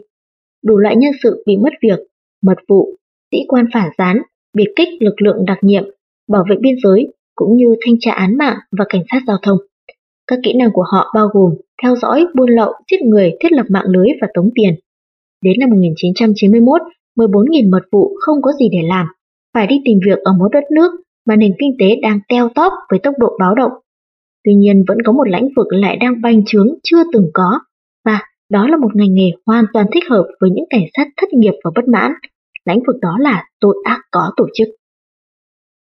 Một nhóm mới bị tước quyền khác cũng thấy mình xa vào hoàn cảnh tương tự. Các tay đấu vật quyền Anh và cử tạ. Khi cuộc khủng hoảng ngân sách kết hợp với tinh thần tự do thời đại đã giảm lực lượng cảnh sát quốc gia xuống mức cơ bản. Các hội đoàn thể thao khắp đất nước được chuyển hóa thành các lực lượng an ninh tư nhân nhỏ. Với cơ bắp hơn người và độ tin cậy lẫn nhau cao, chúng bắt đầu cơn cuồng say, hăm dọa bằng vũ lực, dần dần kết nạp thêm những tên cắp vặt và các băng đảng đường phố vào các đường dây bảo kê của mình. Đến năm 1992, các tay đấu vật gần như toàn quyền kiểm soát chặt các thành phố lớn của Bulgaria, mặc dù trong một số khu vực chúng phải đối phó với sự cạnh tranh của đám cựu cảnh sát và sĩ quan an ninh. Những kẻ thông minh hơn trong bọn nghĩ ra cách kết hợp các kỹ năng của cả hai chuyên môn, cơ bắp của dân thể thao và tài thiết lập mạng lưới của cảnh sát. Các tổ chức lai tạp này dần dần thống trị nền kinh tế, và hai nhóm, được gọi tắt là SIC và VIS, trở thành thủ lĩnh của thị trường trấn áp. SIC và VIS lộ mặt ra như những công ty bảo hiểm. Một tài xế taxi Sofia giải thích, Tôi sở hữu chiếc Mercedes của mình tháng 6 năm 1992 và đương nhiên tôi mua bảo hiểm với công ty nhà nước để giảm bớt tiền hối lộ cho cảnh sát giao thông. Lúc đó chúng tôi cứ chạy vài dặm là bị chặn lại và cấm cứ đòi tiền mặt mà không hề có lý do gì. Nhưng nếu anh phạm luật giao thông như lái xe không có bảo hiểm thì anh phải đóng gấp đôi. Nhưng chẳng bao lâu tôi bị một đám đầu gấu kéo tới. Anh biết đó, lũ đầu đinh, xăm mình, mặc áo da. Rồi chúng bảo tôi phải mua bảo hiểm của SIC. Tôi làm theo, tôi không muốn dây dưa với chúng. Nhưng một số tài xế lại cự tuyệt, chỉ trong mấy tiếng đồng hồ, xe của họ bị trộm mất. Và họ chỉ có thể lấy lại xe sau khi đóng đủ phí bảo hiểm cho SIC, cộng với lãi suất, tất nhiên đó không phải là chấn lột đơn thuần. Nếu xe của bạn bị trộm mất sau khi đã mua bảo hiểm ở SIC, lũ côn đồ này sẽ làm cật lực để tìm lại xe cho bạn. Chúng cung ứng một dịch vụ đích thực, dù có kèm theo quấy nhiễu, và chúng không có thiện cảm với những tổ chức nhỏ hơn đang cố xâm nhập lãnh địa của chúng. SIC VAS và sau này là TIM đều trở thành những công ty kinh doanh khổng lồ, đa dạng hóa thành phần nhiều chi nhánh. Đa dạng hóa thành nhiều chi nhánh của nền kinh tế, cả hợp pháp và phi pháp. Thường là những người này, chứ không phải là chính quyền, dường như đang kiểm soát đất nước. Chúng tôi không chỉ nói tới bọn vai u thịt bắp, đeo dây chuyền vàng, chiếm những chỗ ngồi tốt nhất trong nhà hàng ưa thích nhất của người ta. Một nhà ngoại giao châu Âu thốt lên, giọng không giấu được căm phẫn. Chúng nó láo xược và ngang nhiên tới mức chặn cả mấy đường phố lớn ngay giữa Sofia. Chỉ vì chúng muốn ăn trưa mà không bị xe cộ qua lại quấy rầy. Một vài tên đầu sỏ điều hành những công ty như Monchi Group lại thuê SIC và VIS làm thay một số yêu cầu bảo vệ cho chúng. Một số khác lại thích xây dựng đội khủng bố riêng của công ty.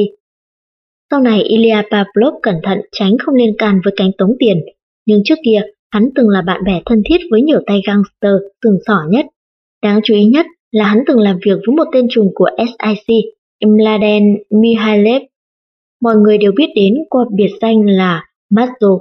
Phần lớn là vì Mazzo khởi đầu sự nghiệp trong vai trò tài xế riêng cho Ilya.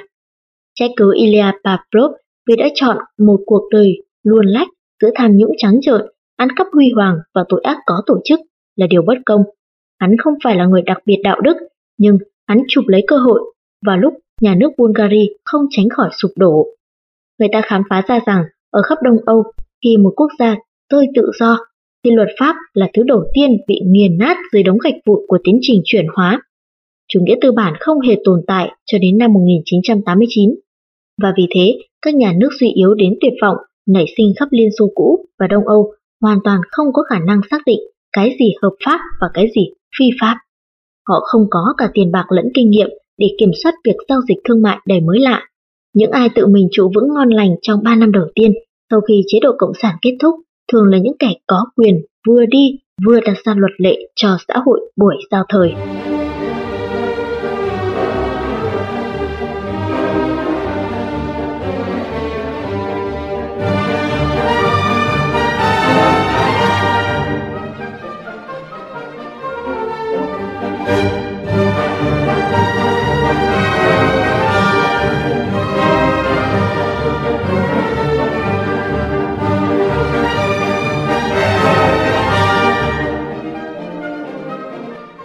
Hôm ấy là một ngày xuân nắng ấm khi tôi dừng xe trước Hotel Esplanade ở đường Gazeva giữa trung tâm Zagreb.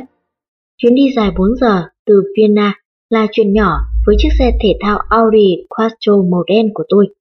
Chắc chắn đây là chiếc xe bảnh nhất tôi đã từng lái.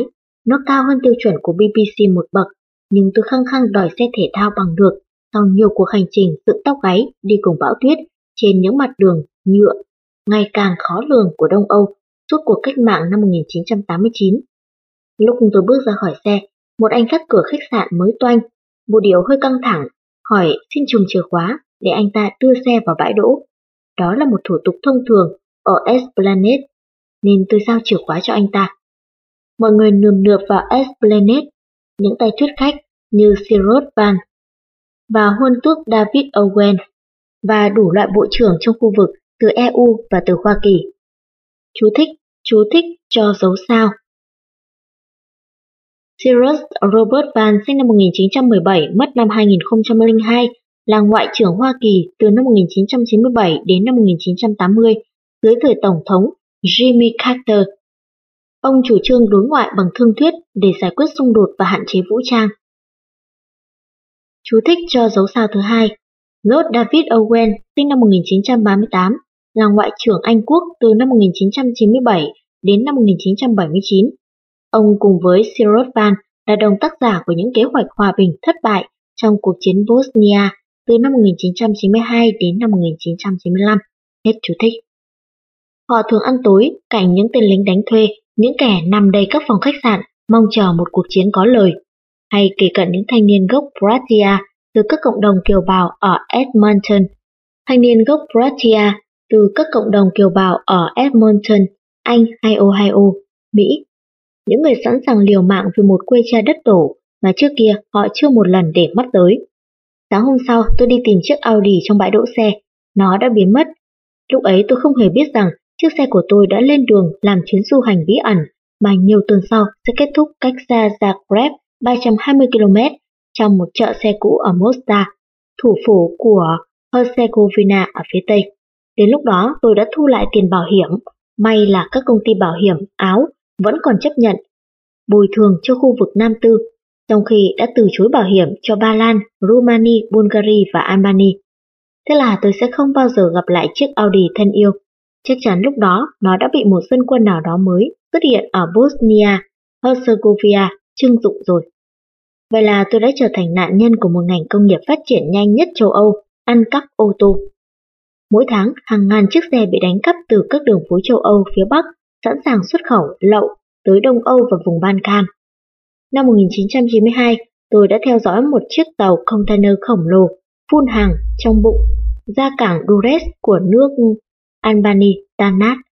Lăn bánh trên cầu tàu đầy đá răm và dỉ sét là những chiếc BMW, Porsche, Honda và nhất là Mercedes. Mercedes và nhiều Mercedes nữa, chủ yếu là đời xe 200 series, được các tài xế taxi ở Đức, Nam và Bắc Âu ưa chuộng. Các nhân viên hải quan hầu như vẫn cứ ngủ ngon không buồn mở mắt trong lúc đám người bụi bạn bẩn thỉu và phấn khích chiếm hữu những chiếc xe vẫn còn nguyên bảng số gốc. Với những cây Noel tỏa thuốc khử mùi và những bức ảnh gia đình còn lủng lẳng trên cửa kính, cùng với những gói thuốc lá cũ trên băng ghế. Albany thời Cộng sản cấm dùng ô tô, ngoại trừ công vụ.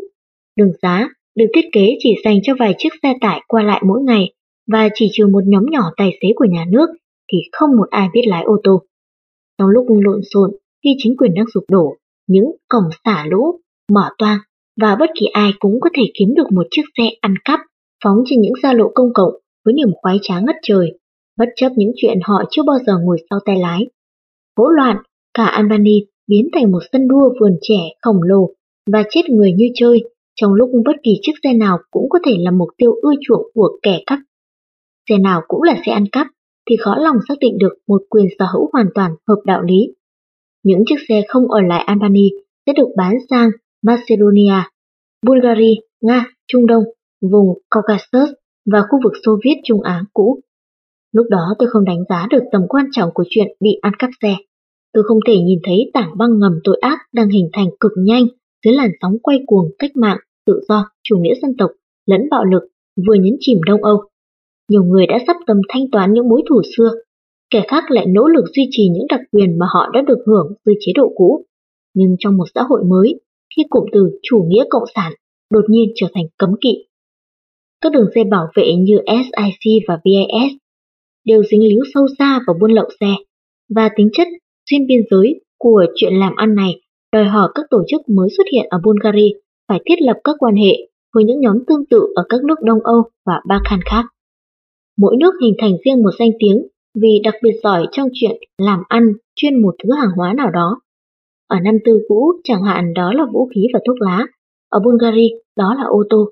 Ở Ukraine, đó là vận chuyển lậu, dân lao động nhập cư, cũng như là phụ nữ. Tất cả đều buôn bán ma túy. Hungary và Tiệp Khắc giữ một vị trí đặc biệt trong mạng lưới tội ác mới này. Nhờ những mối quan hệ thương mại và kinh tế đã thiết lập trong thập niên trước với các nước láng giềng. Đức và Áo Cũng giống như thời còn xã hội chủ nghĩa, Hung và Tiệp vẫn duy trì chế độ miễn visa với các nước còn lại của Đông Âu. Dân Kazakhstan, dân Georgia, dân Bulgaria, dân Moldova, dân Nam Tư và dân Latvia tất cả đều có thể dễ dàng lưu trú tạm thời ở một trong hai nước này. Tất nhiên là người Nga cũng thế. Một thị trường hối đoái đặc biệt linh hoạt đã nảy sinh ở Hungary, nước trở thành trung tâm đầu tiên cho các hoạt động rửa tiền lớn. Hungary càng hấp dẫn hơn trong vai trò làm căn cứ cho các hoạt động tội ác liên quốc gia, đến mức chẳng bao lâu sau Đến mức chẳng bao lâu sau, các tổ chức mafia mạnh nhất của Nga chọn Budapest làm tiền đồn Đến mức chẳng bao lâu sau, các tổ chức mafia mạnh nhất của Nga chọn Budapest làm tiền đồn vùng Trung Âu khi chúng tìm cách bành trướng hoạt động về hướng Tây. Đánh Bulgaria buộc phải hoạt động chỗ khác. Iovo Nikolov, chuyên gia hàng đầu của Sofia về tội ác có tổ chức, giải thích. Khi bọn Nga tới, chúng đẩy bọn mafia mới của Bulgaria sang tiệp khác. Lúc đầu, chỉ đơn thuần là buôn lậu ô tô nhiều hơn. Nhưng rồi, bọn chúng để ý đến một thứ khác. Cái thứ khác đó là Sinai Hanbai hay con đường ô nhục, xa lộ nối liền Dresden và Prague đi qua Bắc Bohemia, trung tâm của khu tổ hợp công nghiệp nặng tiệp khắc. Trong tình trạng kinh tế hỗn loạn và suy thoái, những phụ nữ tiệp trẻ bắt đầu bán thân kiếm tiền tiêu vặt trên đường E55. Với giá của một bữa ăn khiêm tốn, những thiếu nữ này sẽ thỏa mãn dục vọng cho đội quân bất tận những kẻ lái BMW kép, đẫm mồ hôi và những tên tài xế xe tải phi nội rong ruổi giữa Bohemia và Saxony. Người từ khắp Đông Âu kéo về biên giới sung túc này để cung ứng gái điếm trẻ cho những gã trai Đức già. Tờ Der Spiegel lúc đó đã lưu ý, khía cạnh dân tộc tính trong cuộc đông trinh tình dục này khiến cho chuyện nhấp nhúa ấy thêm dùng mình ớn lạnh vì nhiều khách hàng trong số đó là dân Đông Đức, cho nên cũng có không ít những tên lái xe Chavan đẫm mồ hôi giữa những chiếc BMW kép. Phụ nữ hành nghề trên con đường ô nhục nói chung đều có quyền chọn lựa. Chắc chắn họ phải làm điếm vì hoàn cảnh kinh tế bắt buộc, chứ họ không bị ép buộc về mặt thể xác. Số ít buộc phải vào nghề này vì những tay ma cô riêng lẻ, nhưng đa số đều tự nguyện làm việc để kiếm sống bằng cách này. Chiếm tỷ lệ lớn là các phụ nữ di gan trẻ, những người phải chịu hai lần thành kiến vì vừa là gai điếm vừa là dân di gan. Những tên đầu gấu Bulgari lảng vảng quanh Brazil và Bắc Bohemia nhận ra rằng chuyện mại dâm tự phát này không hề có một bàn tay kiểm soát hữu hiệu. Thị trường tiềm năng lại khổng lồ, ai cũng biết mỗi năm hàng ngàn đàn ông nước Đức đi sang các nước Đông Nam Á và vùng Caribe để hưởng thụ du lịch tình dục như thế nào. Sao lại không tận dụng nhu cầu đó bằng cách cung ứng cho họ những phụ nữ trẻ với giá cực rẻ ở ngay biên giới nước Đức, trong một điều kiện ít nhiều cũng thoải mái hơn là lề đường xa lộ E55. Thế là các băng đảng Bulgaria mua, xây hoặc thuê những nhà trọ rẻ tiền ở Bắc Bohemia. Với mục tiêu lợi nhuận tối đa, chúng cần những phụ nữ dễ tác động, những người không hề có quan hệ nào với cộng đồng địa phương. Thế là chúng tìm người ngay từ quê nhà. Trái với những phụ nữ tiệp bản xứ, những phụ nữ Bulgaria này không hề tự nguyện vào nghề này. Họ không hề hay biết điều gì đang chờ đợi mình. Cô Stanimira, 19 tuổi, đang thuê chung một căn hộ tồi tàn ở cảng Rus bên dòng Danube ô nhiễm ở phía bắc Bulgaria, thì người bạn cùng hộ gợi ý thoát ly. Cô ta bảo cô đã kiếm được việc làm phụ bán hàng và tôi cũng có thể tìm một việc làm như vậy với lương khoảng 3.000 mark Đức một tháng. Vào thời điểm đó thì 3.000 mark Đức tương đương với 1.000 bảng Anh, là một mức lương trong mơ của bất kỳ người Bulgaria thất nghiệp nào. Từ Bulgaria, chúng tôi đi thẳng qua Dubi của Czech, qua ngã Hungary và Slovakia. Điều đầu tiên tôi chú ý khi đã tới khu căn hộ ấy là mọi cửa sổ đều có chấn xong. Tòa nhà ở thành phố Dubi miền bắc nước Czech ấy là của một tay Bulgaria trước kia là vệ sĩ. Nó nằm kề bên con đường ô nhục. Mới qua tuổi 40, Tvestomi Panchev đã theo con đường quen thuộc là tốt nghiệp học viện thể thao Radgrad ở Bulgaria trước khi trôi giặt vào cuộc đời tội ác. Lúc 19 tuổi, hắn đã lãnh án 12 năm tù vì tội mưu sát và vừa mới ra tù chưa bao lâu thì hắn lại bị bắt vào tù. Từ trong phòng giam, hắn liền lập ra đảng phái chính trị cách tân để bảo vệ quyền lợi của tù nhân. Hồ sơ của hắn ở Bộ Nội vụ Bulgaria ghi rõ như thế. Hàm ý, hắn là một phạm nhân cực kỳ thông minh. Với tư cách này, hắn tổ chức các cuộc biểu tình, nổi loạn và chống đối suốt năm 1990. Năm sau, hắn ra tranh cử chức Tổng thống. Khi sự nghiệp chính trị đã hết thời, Bachev di cư sang Czech để tìm cơ hội làm ăn, tránh xa con mắt soi mói của cảnh sát Bulgaria. Ở quê nhà, mẹ hắn đảm nhiệm việc lùng kiếm các cô gái.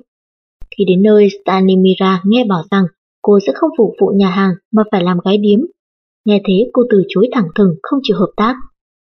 Benchep đánh tôi bầm tím, vừa đấm vừa đá. Trong tòa nhà đối diện Sport Hotel, hắn đá mà chân mang giày đóng đinh sắt, đá vào lưng, lấy cả ghế mà phang. Hắn lấy bộ đàm gọi hai đồng bọn, Rassi và Brecky, rồi ra lệnh bảo chúng đánh tôi nữa. Tôi bị hai tên này lôi xuống hầm, tiếp tục đấm đá, chủ yếu vào phần bụng. Tên Brecky kẹp chặt đầu tôi mà đấm. Khi tôi ngất đi, chúng té nước lên người cho tỉnh lại. Tôi còng một tay vào ống dẫn hơi lò sưởi. Tôi đau đớn hết sức, tôi bị còng tay như thế suốt ngày. Sau đó Ben Chef cưỡng hiếp tôi trong một phòng của khu nhà đó. Ben Chef và lũ tay sai đã tra tấn, lẫn hãm hiếp từng người trong số 40 phụ nữ được giải cứu khi cảnh sát cuối cùng đã đột kích nhà chứa Dubai mùa hè năm 1997. Suốt thời gian bị giam cầm, những phụ nữ này bị bắt buộc mỗi tháng phải kiếm ít nhất 2.000 bảng Anh. Tất nhiên là họ không bao giờ nhìn thấy một xu nào trong số tiền này. Không kiếm đủ số tiền đó là bị đánh đập. Tỏ ra có bất kỳ thái độ không phục tùng nào cũng bị đánh đập. Van Chef điều khiển một hệ thống những người chỉ điểm ngay trong số phụ nữ đó. Không chịu ngủ với bất kỳ tên nào trong băng đảng là sẽ bị cả hãm hiếp lẫn đấm đá. Cảnh sát điều tra của Jack ngờ rằng ít nhất một cô gái đã bị giết chết.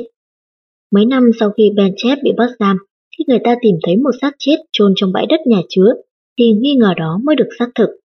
Vừa nhỏ tuổi vừa sợ hãi, vừa bị lấy mất hộ chiếu, lại không nói được tiếng địa phương và bị khai trừ khỏi cộng đồng. Vì thân phận gái điếm, những phụ nữ này hết thảy đều bị phụ thuộc vào chính những kẻ hành hạ mình.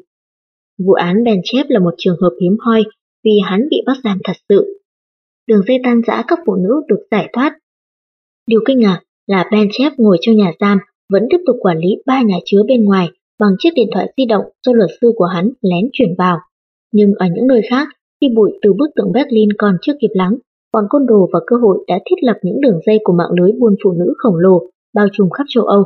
Các băng đảng Bulgaria nhanh chóng đóng vai trò then chốt trong ngành công nghiệp này nhờ vị trí chiến lược của Bulgaria. Biên giới nào cũng cung ứng một chuyện làm ăn béo bở. Phía nam giáp Hy Lạp là con đường nhanh nhất để vào Liên minh châu Âu. Một khi đã băng qua biên giới đó, có thể vận chuyển phụ nữ đi bất kỳ đâu trong EU, trừ Anh và Ireland, mà không phải qua một chút kiểm soát nào của cảnh sát.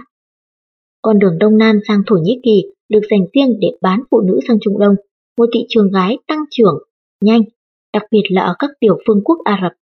Con đường phía Tây đưa tới bọn buôn người của Macedonia và Albania, rồi sau này là Kosovo nữa, nơi mà nhu cầu tăng vọt theo cấp số nhân ngay khi lực lượng gìn giữ hòa bình Liên Hợp Quốc đầu tiên được triển khai năm 1994. Phần lớn các hoạt động buôn phụ nữ trong nội vùng Ban Can là vì nhu cầu của lực lượng gìn giữ hòa bình Liên Hợp Quốc và các công chức quốc tế.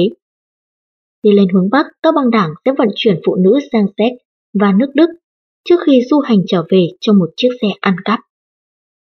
Có chút trồng chéo giữa bọn buôn phụ nữ và bọn buôn lậu ô tô, chắc chắn là chúng sẽ chia sẻ các lộ trình về chi phí, nhưng cảnh sát từ lâu đã xác định đó là hai hoạt động riêng biệt. Theo quy luật chung, việc buôn phụ nữ là do các tổ chức nhỏ từng khu vực thực hiện, chúng liên kết nhau, chuyển hàng đi từ vùng này sang vùng khác, không cần biết người mua sẽ được đưa hàng về đâu. Ăn trộm xe đại quy mô thì phức tạp hơn nhiều, phải có những tập đoàn lớn hơn và có tổ chức tốt hơn mới điều hành được.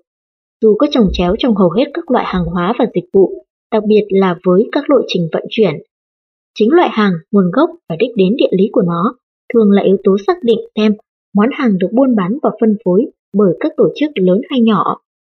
Đối với các bọn tội phạm, phụ nữ chỉ là thứ hàng hóa hấp dẫn, cấp thấp ở đầu vào. Họ có thể đi qua biên giới một cách hợp pháp mà không thu hút sự chú ý của lũ chó đặc vụ chuyên đánh hơi. Chi phí ban đầu chỉ là một phần rất nhỏ so với số tiền cần có để ăn trộm ô tô. Chi phí vận hành cũng tối thiểu và là một nhà cung cấp dịch vụ. Thứ hàng này, một phụ nữ bị bán tạo ra lợi tức liên tục. Chỉ có một phụ nữ có thể làm ra từ 3.000 đến 6.000 bảng Anh mỗi tháng cho kẻ buôn người. Những tính toán này không hề cân nhắc đến thực tế hãi hùng của vô số lần hãm hiếp và những trò ngược đãi không thể nói ra. Nhưng cả nhà cung cấp, bọn gangster, lẫn người tiêu thụ, dân Tây Âu giàu có đều chỉ nhìn mối quan hệ này theo phạm trù kinh tế chứ không theo quan điểm nào khác. Bọn cung cấp sống trong một môi trường hầu như không có luật pháp hay cảnh sát. Nếu hắn không bán người phụ nữ này thì kẻ khác sẽ bán. Kẻ tiêu thụ rõ ràng là đây để lương tâm cùng với mũ nón và áo khoác trong phòng gửi đồ của nhà chứa. Các lực lượng cảnh sát khắp Đông Âu đều thấy thời kỳ quá độ lên chủ nghĩa tư bản cực kỳ gian nan, nhiều dân chúng xỉ vả họ vì đã từng đồng lõa với chế độ cộng sản chấn áp những ai đối nghịch. Cuộc sống nhọc nhằn của cảnh binh trong những nền dân chủ trái ngược hẳn với cách sống dân chơi mà nhiều đồng nghiệp ngày trước của họ đã hưởng thụ khi góp sức xây dựng lên các đế chế tội ác khổng lồ. Trong tình hình thị trường mới, mức lương của cảnh sát thật đáng buồn cười. Mỗi lần tôi lái xe qua Bulgaria, Nam Tư hay Rumani trong những năm ngay sau khi chủ nghĩa cộng sản sụp đổ, tôi thường bị buộc phải đóng ít nhất là 30 bảng Anh cho những khoản phạt không chính thức của các cảnh sát giao thông nghèo khổ. Những quy định của luật pháp hết sức thiết yếu để xây dựng niềm tin trong những xã hội bất ổn chỉ là chuyện hư cấu. Khi đó, và không phải là lần cuối cùng, phương Tây lại là một chuyện hết sức, hết sức ngu ngốc. Ngày 30 tháng 5 năm 1992, Hội đồng Bảo an Liên Hợp Quốc ở New York thông qua Nghị định 754 áp đặt cấm vận kinh tế đối với Serbia và Montenegro. Vùng Balkan, khu vực bị tàn phá, đói nghèo và tổn thương vì chiến tranh, sắp chuyển hóa thành một bộ máy tội ác và buôn lậu có lẽ là vô song trong lịch sử. Trong khi thế giới vò đầu bứt tai khó chịu trước những thôi thúc dân tộc khủng khiếp của các sắc dân Nam Tư và các lãnh tụ của họ, các tổ chức mafia vùng Balkan gạt qua một bên những khác biệt sắc tộc để vạch ra một kế hoạch hợp tác tội ác ngoạn mục. Quý thính giả thân mến, quý thính giả vừa lắng nghe phần 1 nhỏ Cái chết của một người Mỹ trong phần 1 của cuốn sách Toàn cầu hóa tội ác. Kho sách nói.com.vn kính mời quý thính giả sẽ cùng lắng nghe những nội dung tiếp theo của cuốn sách này trong các phần sau.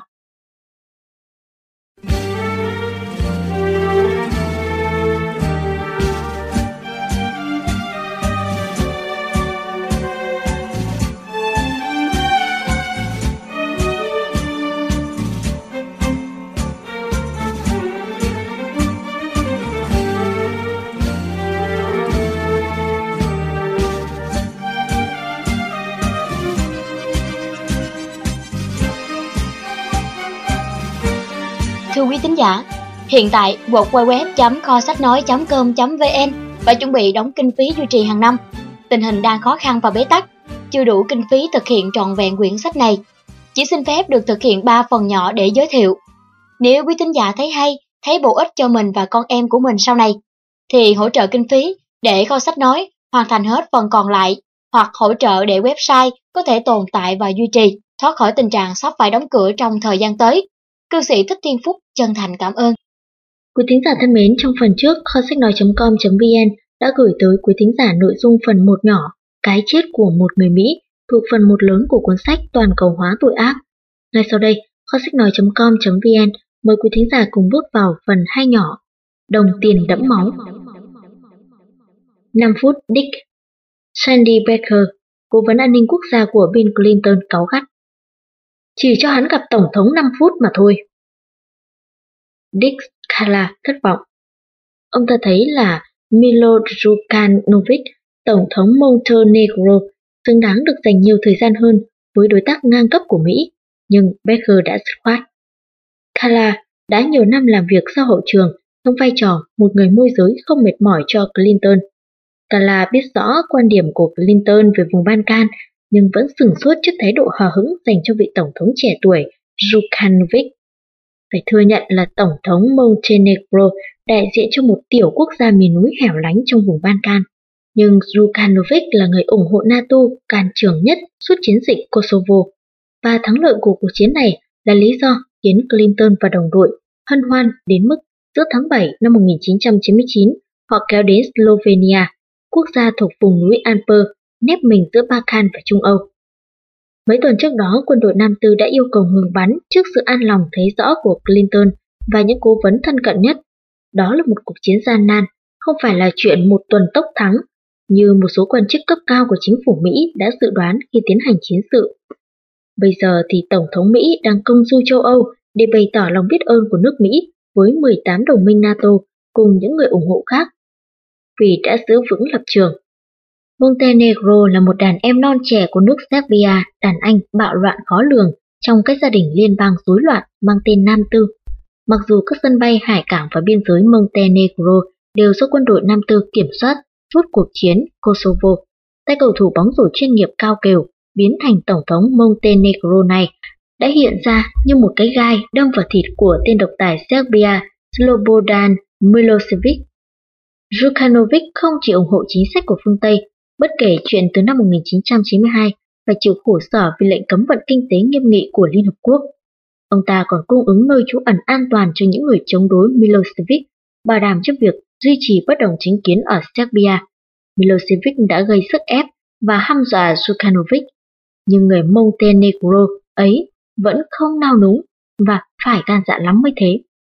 Zhukanovic lâm vào vị thế lúng túng cực kỳ trong cuộc chiến này. NATO đã thả bom nhiều mục tiêu ở Montenegro trong suốt chiến dịch, thế nhưng ông ta vẫn ủng hộ những cuộc tấn công ấy của quân ngoại xâm ngay trên chính nước Cộng hòa của mình. Đinh là cảm thấy rằng những rủi ro gánh chịu vì ủng hộ phương Tây như thế, Zhukanovic xứng đáng được nhiều hơn 5 phút tán gẫu ở cái khách sạn mang cái tên vui vẻ Hotel Elephants ở Ljubljana, thủ đô của Slovenia. Nhưng khi hai tổng thống yên vị thì Skala đã có thể thở phào. Clinton đồng nhiệt với Zhukanovic ngay tức khắc và gạt bỏ các nghi thức. Cả hai trò chuyện cả giờ về đủ mọi đề tài. Milosevic, chiến cuộc, Kosovo và tương lai vùng Balkan. Zhukanovic sau này bộc lộ sự thú vị trước kiến thức của Clinton về lịch sử Montenegro như thường lệ. Vị Tổng thống Mỹ này đã chuẩn bị rất kỹ, nhưng có một đề tài được đề cập tới khiến Zhukanovic rụt rè khác thường, thuốc lá. Một đề tài có lẽ là kỳ cục khi Clinton vốn là người không hút thuốc lại nêu ra. Nhưng khi đó thì Clinton đã biết trước thuốc lá là thói xấu lớn nhất của Sukanovic và ông ta cảm thấy buộc phải cảnh báo cho đối tác ngang cấp ở Montenegro về sức khỏe. Gần như suốt những năm 1990, đất nước của Sukanovic Montenegro, với dân số chỉ có 600.000. Được phần còn lại của Balkan xem là một dân tộc lười nhác đến mức huyền thoại, lại là tiêu điểm của một ngành công nghiệp tội ác nhiều tỷ đô la, tạo ra nguồn lợi tức từ Mỹ sang Trung Đông, Trung Á, Bắc Phi, Balkan và Tây Âu.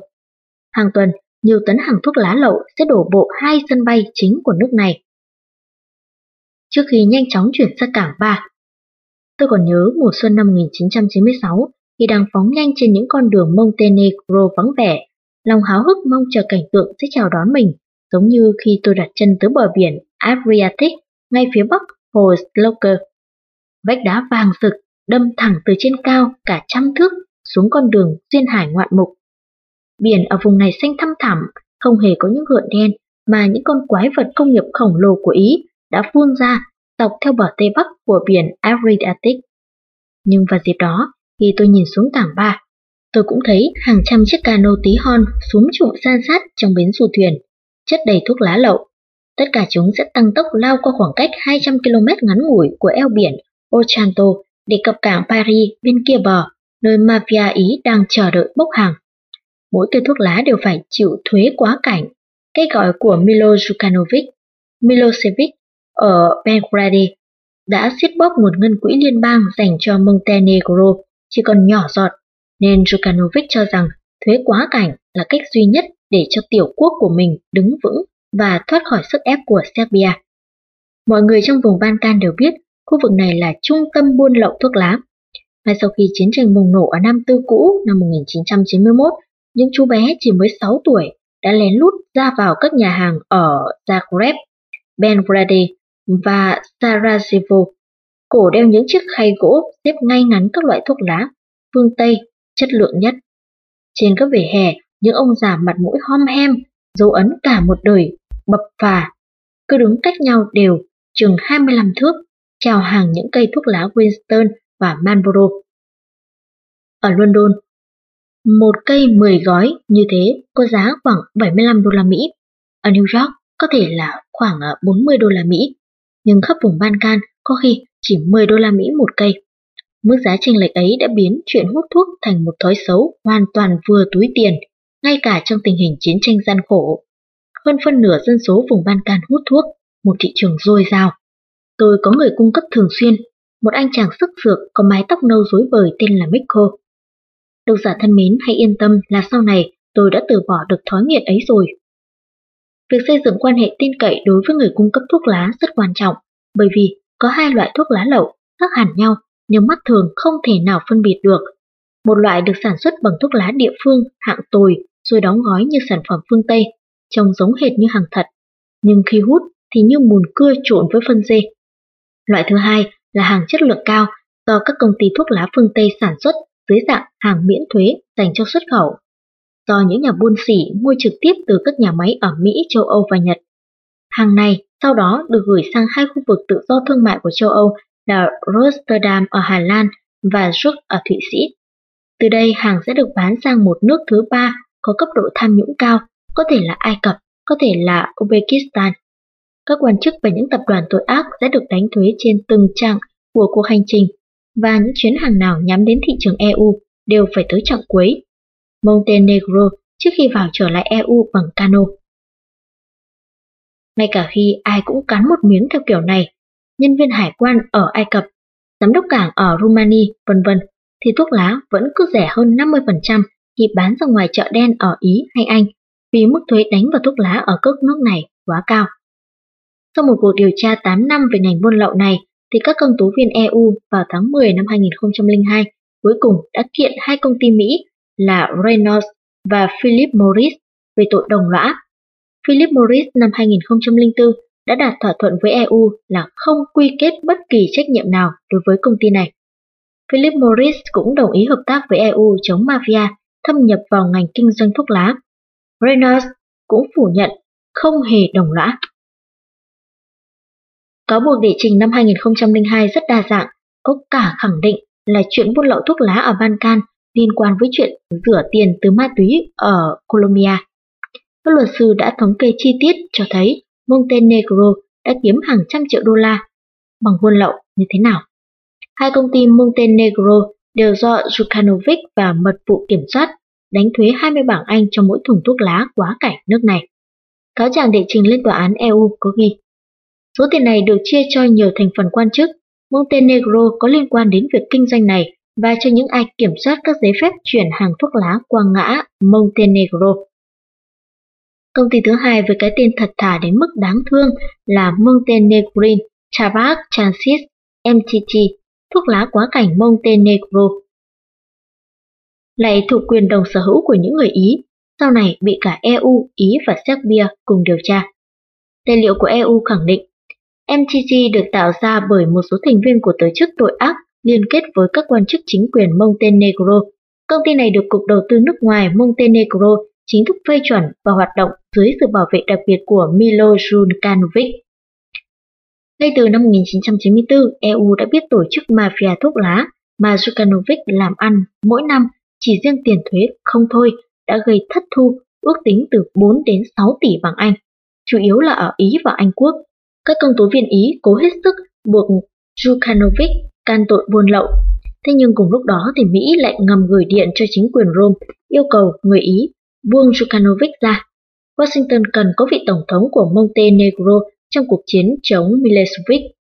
Jukanovic khẳng định nguồn thu hàng năm từ thuốc lá là 20 triệu bảng Anh và nhờ số tiền đó ông ta mới có thể trang trải chi phí điều hành quốc gia. Năm 1998, khi mà Ý còn đang tìm cách buộc tội Jukanovic.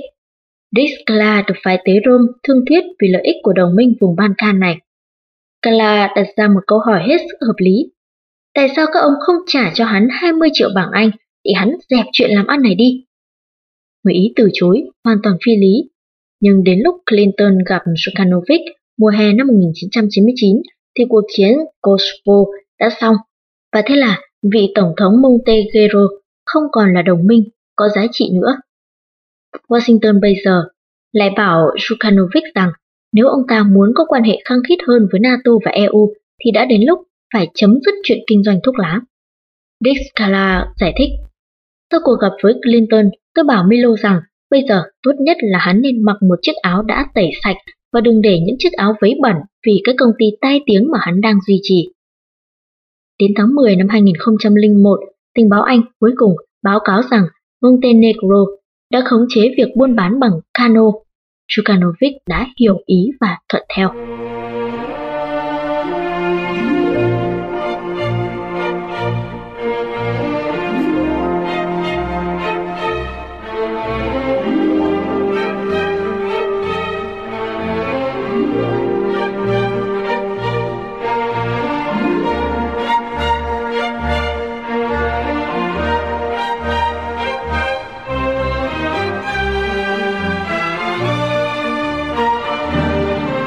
Suốt những năm 1980 và 1990, giữa Tây Âu và Đông Âu nảy sinh một đối nghịch khổng lồ về của cải. Chưa bao giờ lại có nhiều người Tây Âu, khoảng 75%, không chỉ sống trên mức nghèo khó mà còn sung túc, ổn định đến thế. Trong nửa sau thập niên 1990, người ta đã tranh cãi nhiều về chuyện các quốc gia thịnh vượng Tây Âu có nên duy trì các hệ thống phúc lợi xa hoa, trong khi dân số đang già đi rất nhanh và lại có các ác cảm, tai hại đối với nguồn lao động nhập cư và EU. Sự xuất hiện của các nền kinh tế trẻ năng động ở Đông Âu sau đó lại đẩy vấn đề này vào một bối cảnh còn khắc nghiệt hơn khi những người dân Ba Lan, Tiệp, Hung và nhiều nước khác sẵn sàng làm việc nhiều giờ hơn với tiền công ít hơn để cố bù đắp lại nửa thế kỷ tiêu dùng cơ cực dưới thời Cộng sản. Tỷ lệ tăng trưởng của Đông Âu bắt đầu tăng vọt sau khi bức tường Berlin sụp đổ. Đức bận rộn mang cơ sở công nghiệp của mình cho gia công khắp Ba Lan, Czech, Slovakia và Hungary, trong khi chương trình gia nhập EU lại yêu cầu phải dành nhiều khoản lớn cho các nguồn ngân quỹ phát triển khu vực cho công cuộc chống đói nghèo và hỗ trợ các thể chế dân chủ ở Đông Âu. Thường dân Đông Âu trong chủ nghĩa tư bản vẫn còn than van về cuộc sống kinh tế khó khăn, nhưng sau giai đoạn tụt dốc ban đầu thì mức sống rồi cũng đi lên.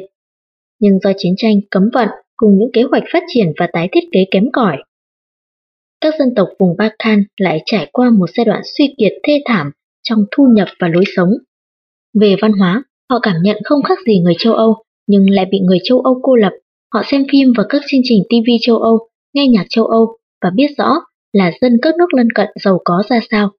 Thêm vào đó, trong vài dịp hiếm hoi được phép đi sang các nước phương Tây láng giềng, họ đối mặt với sự nhục nhã thường xuyên dưới bàn tay khám xét của các viên chức di trú. Cuối cùng, họ phải chịu cực hình là những thành kiến tập quân về dân Ban Khan, vốn xem họ như những kẻ giết người bẩm sinh, những kẻ chỉ thấy sung sướng khi cắt cổ hàng xóm, đặt trong cái sa mạc khốn khổ này chỉ toàn thất nghiệp, bế tắc và bạo lực. Cạnh bên một thiên đường phì nhiêu giàu có vô bờ, chẳng có gì đáng ngạc nhiên nếu việc tham gia vào các tổ chức tội ác trở thành một cám dỗ mãnh liệt. Việc Montenegro dính dáng với mafia chính là quy tắc chứ không phải là ngoại lệ. Hơn bất kỳ nước cộng sản nào khác, Nam Tư cũ là nơi chính trị và tội ác có tổ chức quyện chặt vào nhau khi nước này từ đầu những năm 1990 chìm lún trong cuộc chiến huynh đệ tương tàn khủng khiếp nhất. Các tổ chức tội ác kiểm soát các nhà độc tài, chính khách đối lập, phe tự do, phe dân tộc lẫn phe dân chủ. Tuy nhiên, điều kinh tởm nhất chính là những kẻ châm ngòi chiến tranh giữa các sắc tộc của nhau lại bí mật hợp tác như bạn bè hay đối tác kinh doanh thân thiết. Dân lắm tiền và bọn gangster Croatia, Bosnia, Albania, Macedonia và Serbia là lũ trộm cướp rành rành. Chúng mua, bán và đổi chắc đủ loại hàng hóa. Thừa biết những cấp độ tin cậy cá nhân rất cao giữa chúng với nhau, còn mạnh mẽ hơn là những ràng buộc phù du của chủ nghĩa dân tộc điên cuồng. Chủ nghĩa dân tộc chỉ là trò, chúng suối bảy thường dân để ngụy trang tính chất tham nhũng của mình.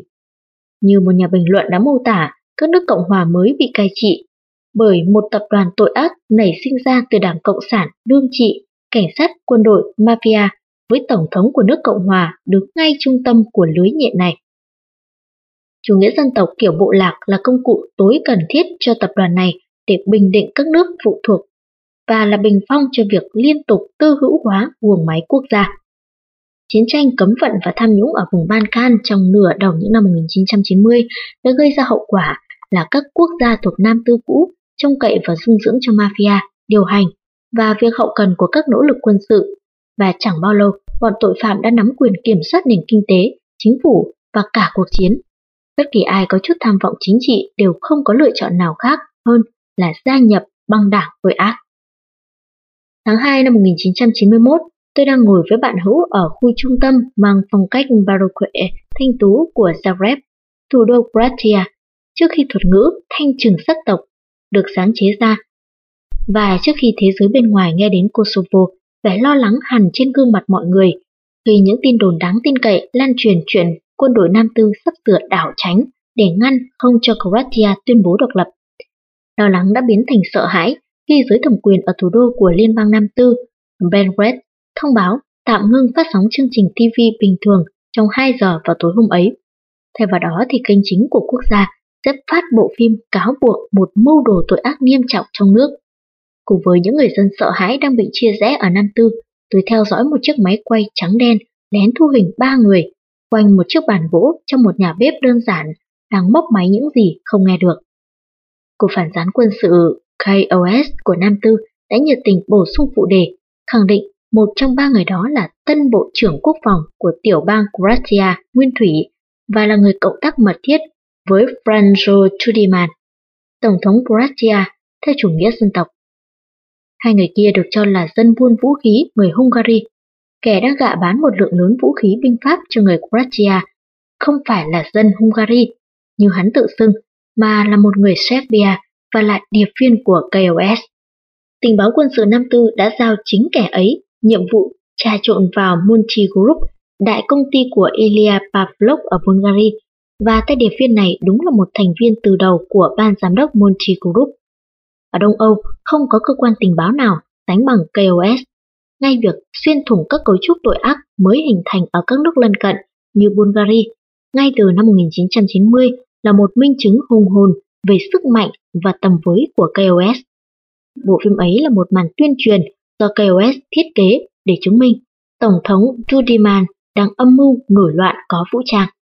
Serbia của Milosevic và Croatia của Tudiman đang lao tới một xung đột lớn. Nhưng trong một cuộc chiến đòi độc lập với Nam Tư, đầu tiên là người Croatia, rồi đến người Bosnia, đều gặp một thách thức lớn. Nam Tư tự hào là người Serbia chiếm số đông trong quân đội nhân dân Nam Tư, GNA, quân lực lớn thứ tư thế giới và sở hữu một kho vũ khí đáng kể mặc dù đã lạc hậu. Đại đa số sĩ quan người Croatia và Bosnia trong GNA quay về các chính quyền bản địa của họ để chiến đấu đòi ly khai.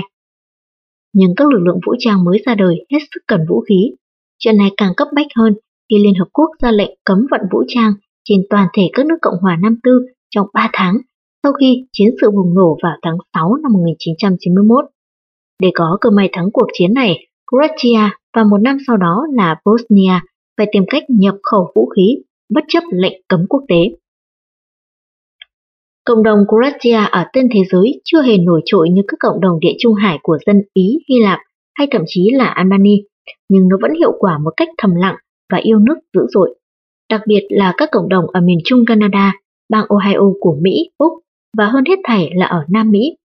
Cộng đồng ở Nam Mỹ được xem là có tinh thần dân tộc nhất vì nhiều tên phát xít Croatia đã tẩu thoát về đây cuối Thế chiến II. Ngay sau khi Liên Hợp Quốc áp đặt lệnh cấm vận vũ trang năm 1991, nhà nước Argentina cho phép bán 6.500 tấn vũ khí cho Panama theo điều kiện của một sắc lệnh mật. Chuyến hàng thực tế được chuyển hướng sang Croatia trên những chiếc tàu của hãng vận tải biển quốc doanh Croatia Line. Tổng thống Menem của Argentina ra tiếp một sắc lệnh mật thứ hai cho phép bán lượng vũ khí trị giá 40 triệu bảng Anh cho Bolivia. Điều tra chính thức ở Argentina sau này cho thấy một điều khoản mật chuyển hướng giao hàng sang Croatia với 8.000 súng trường tự động, 18 đại bác 155mm, 2.000 súng ngắn tự động, 211.000 lựu đạn, 3.000 tên lửa Pampero, 30.000 súng phòng lựu, 3.000 quả mìn, 60 súng cối và nhiều triệu băng đạn. Một năm sau đó khi chính phủ Bosnia Herzegovina với dân Hồi giáo chiếm đa số, thấy mình bị kẹp chặt giữa hai quân đội Thiên Chúa giáo của Croatia và Serbia. Họ liền kêu gọi các nước Hồi giáo phá bỏ lệnh cấm vận vũ khí của Liên Hợp Quốc và cung cấp cho Bosnia Herzegovina các phương tiện tự vệ. Từ năm 1992 đến năm 1995, Ả Rập Xê Út, Iran, Thổ Nhĩ Kỳ, Brunei, Pakistan, Sudan và Malaysia đã ký thác khoảng 350 triệu đô la Mỹ vào tài khoản ngân hàng của một tổ chức từ thiện Hồi giáo ở Vienna, và số tiền này được dùng để mua vũ khí. Lệnh cấm vận vũ trang đóng vai trò quan trọng trong việc thiết lập các kênh buôn lậu tới Croatia và Bosnia, và chẳng bao lâu, ma túy cũng đi theo súng đạn trên cùng các cung đường đó. Nhưng điều này chẳng đáng gì so với tác động rộng khắp vùng Balkan mà lệnh cấm vận kinh tế của Liên Hợp Quốc đã áp đặt lên nước Nam Tư, đã co rút Gồm có Serbia, tính luôn cả tỉnh Kosovo bất ổn với đa số dân là người Albany và Montenegro. Liên Hợp Quốc áp đặt lệnh cấm vận vào tháng 7 năm 1992 vì Serbia đang giúp sức cho quân đội Serbia ở Bosnia vi phạm các nghị quyết trước đó của Hội đồng Bảo an. Khác với người Croatia và Bosnia, Serbia và các đồng minh ở Bosnia không hề thiếu vũ khí.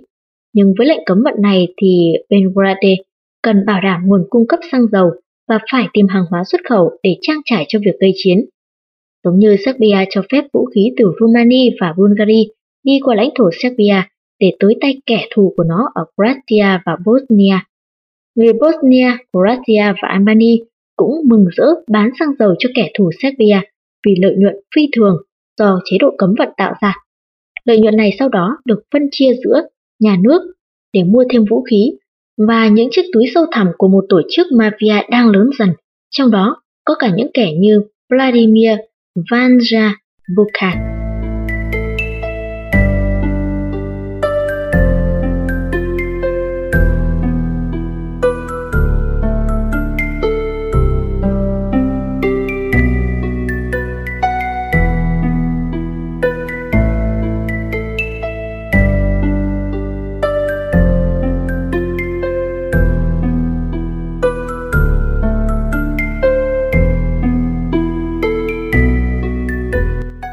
Trong một quán cà phê âm u, tôi lặng nghe một đối tác làm ăn ngày xưa của Vandia Bukan.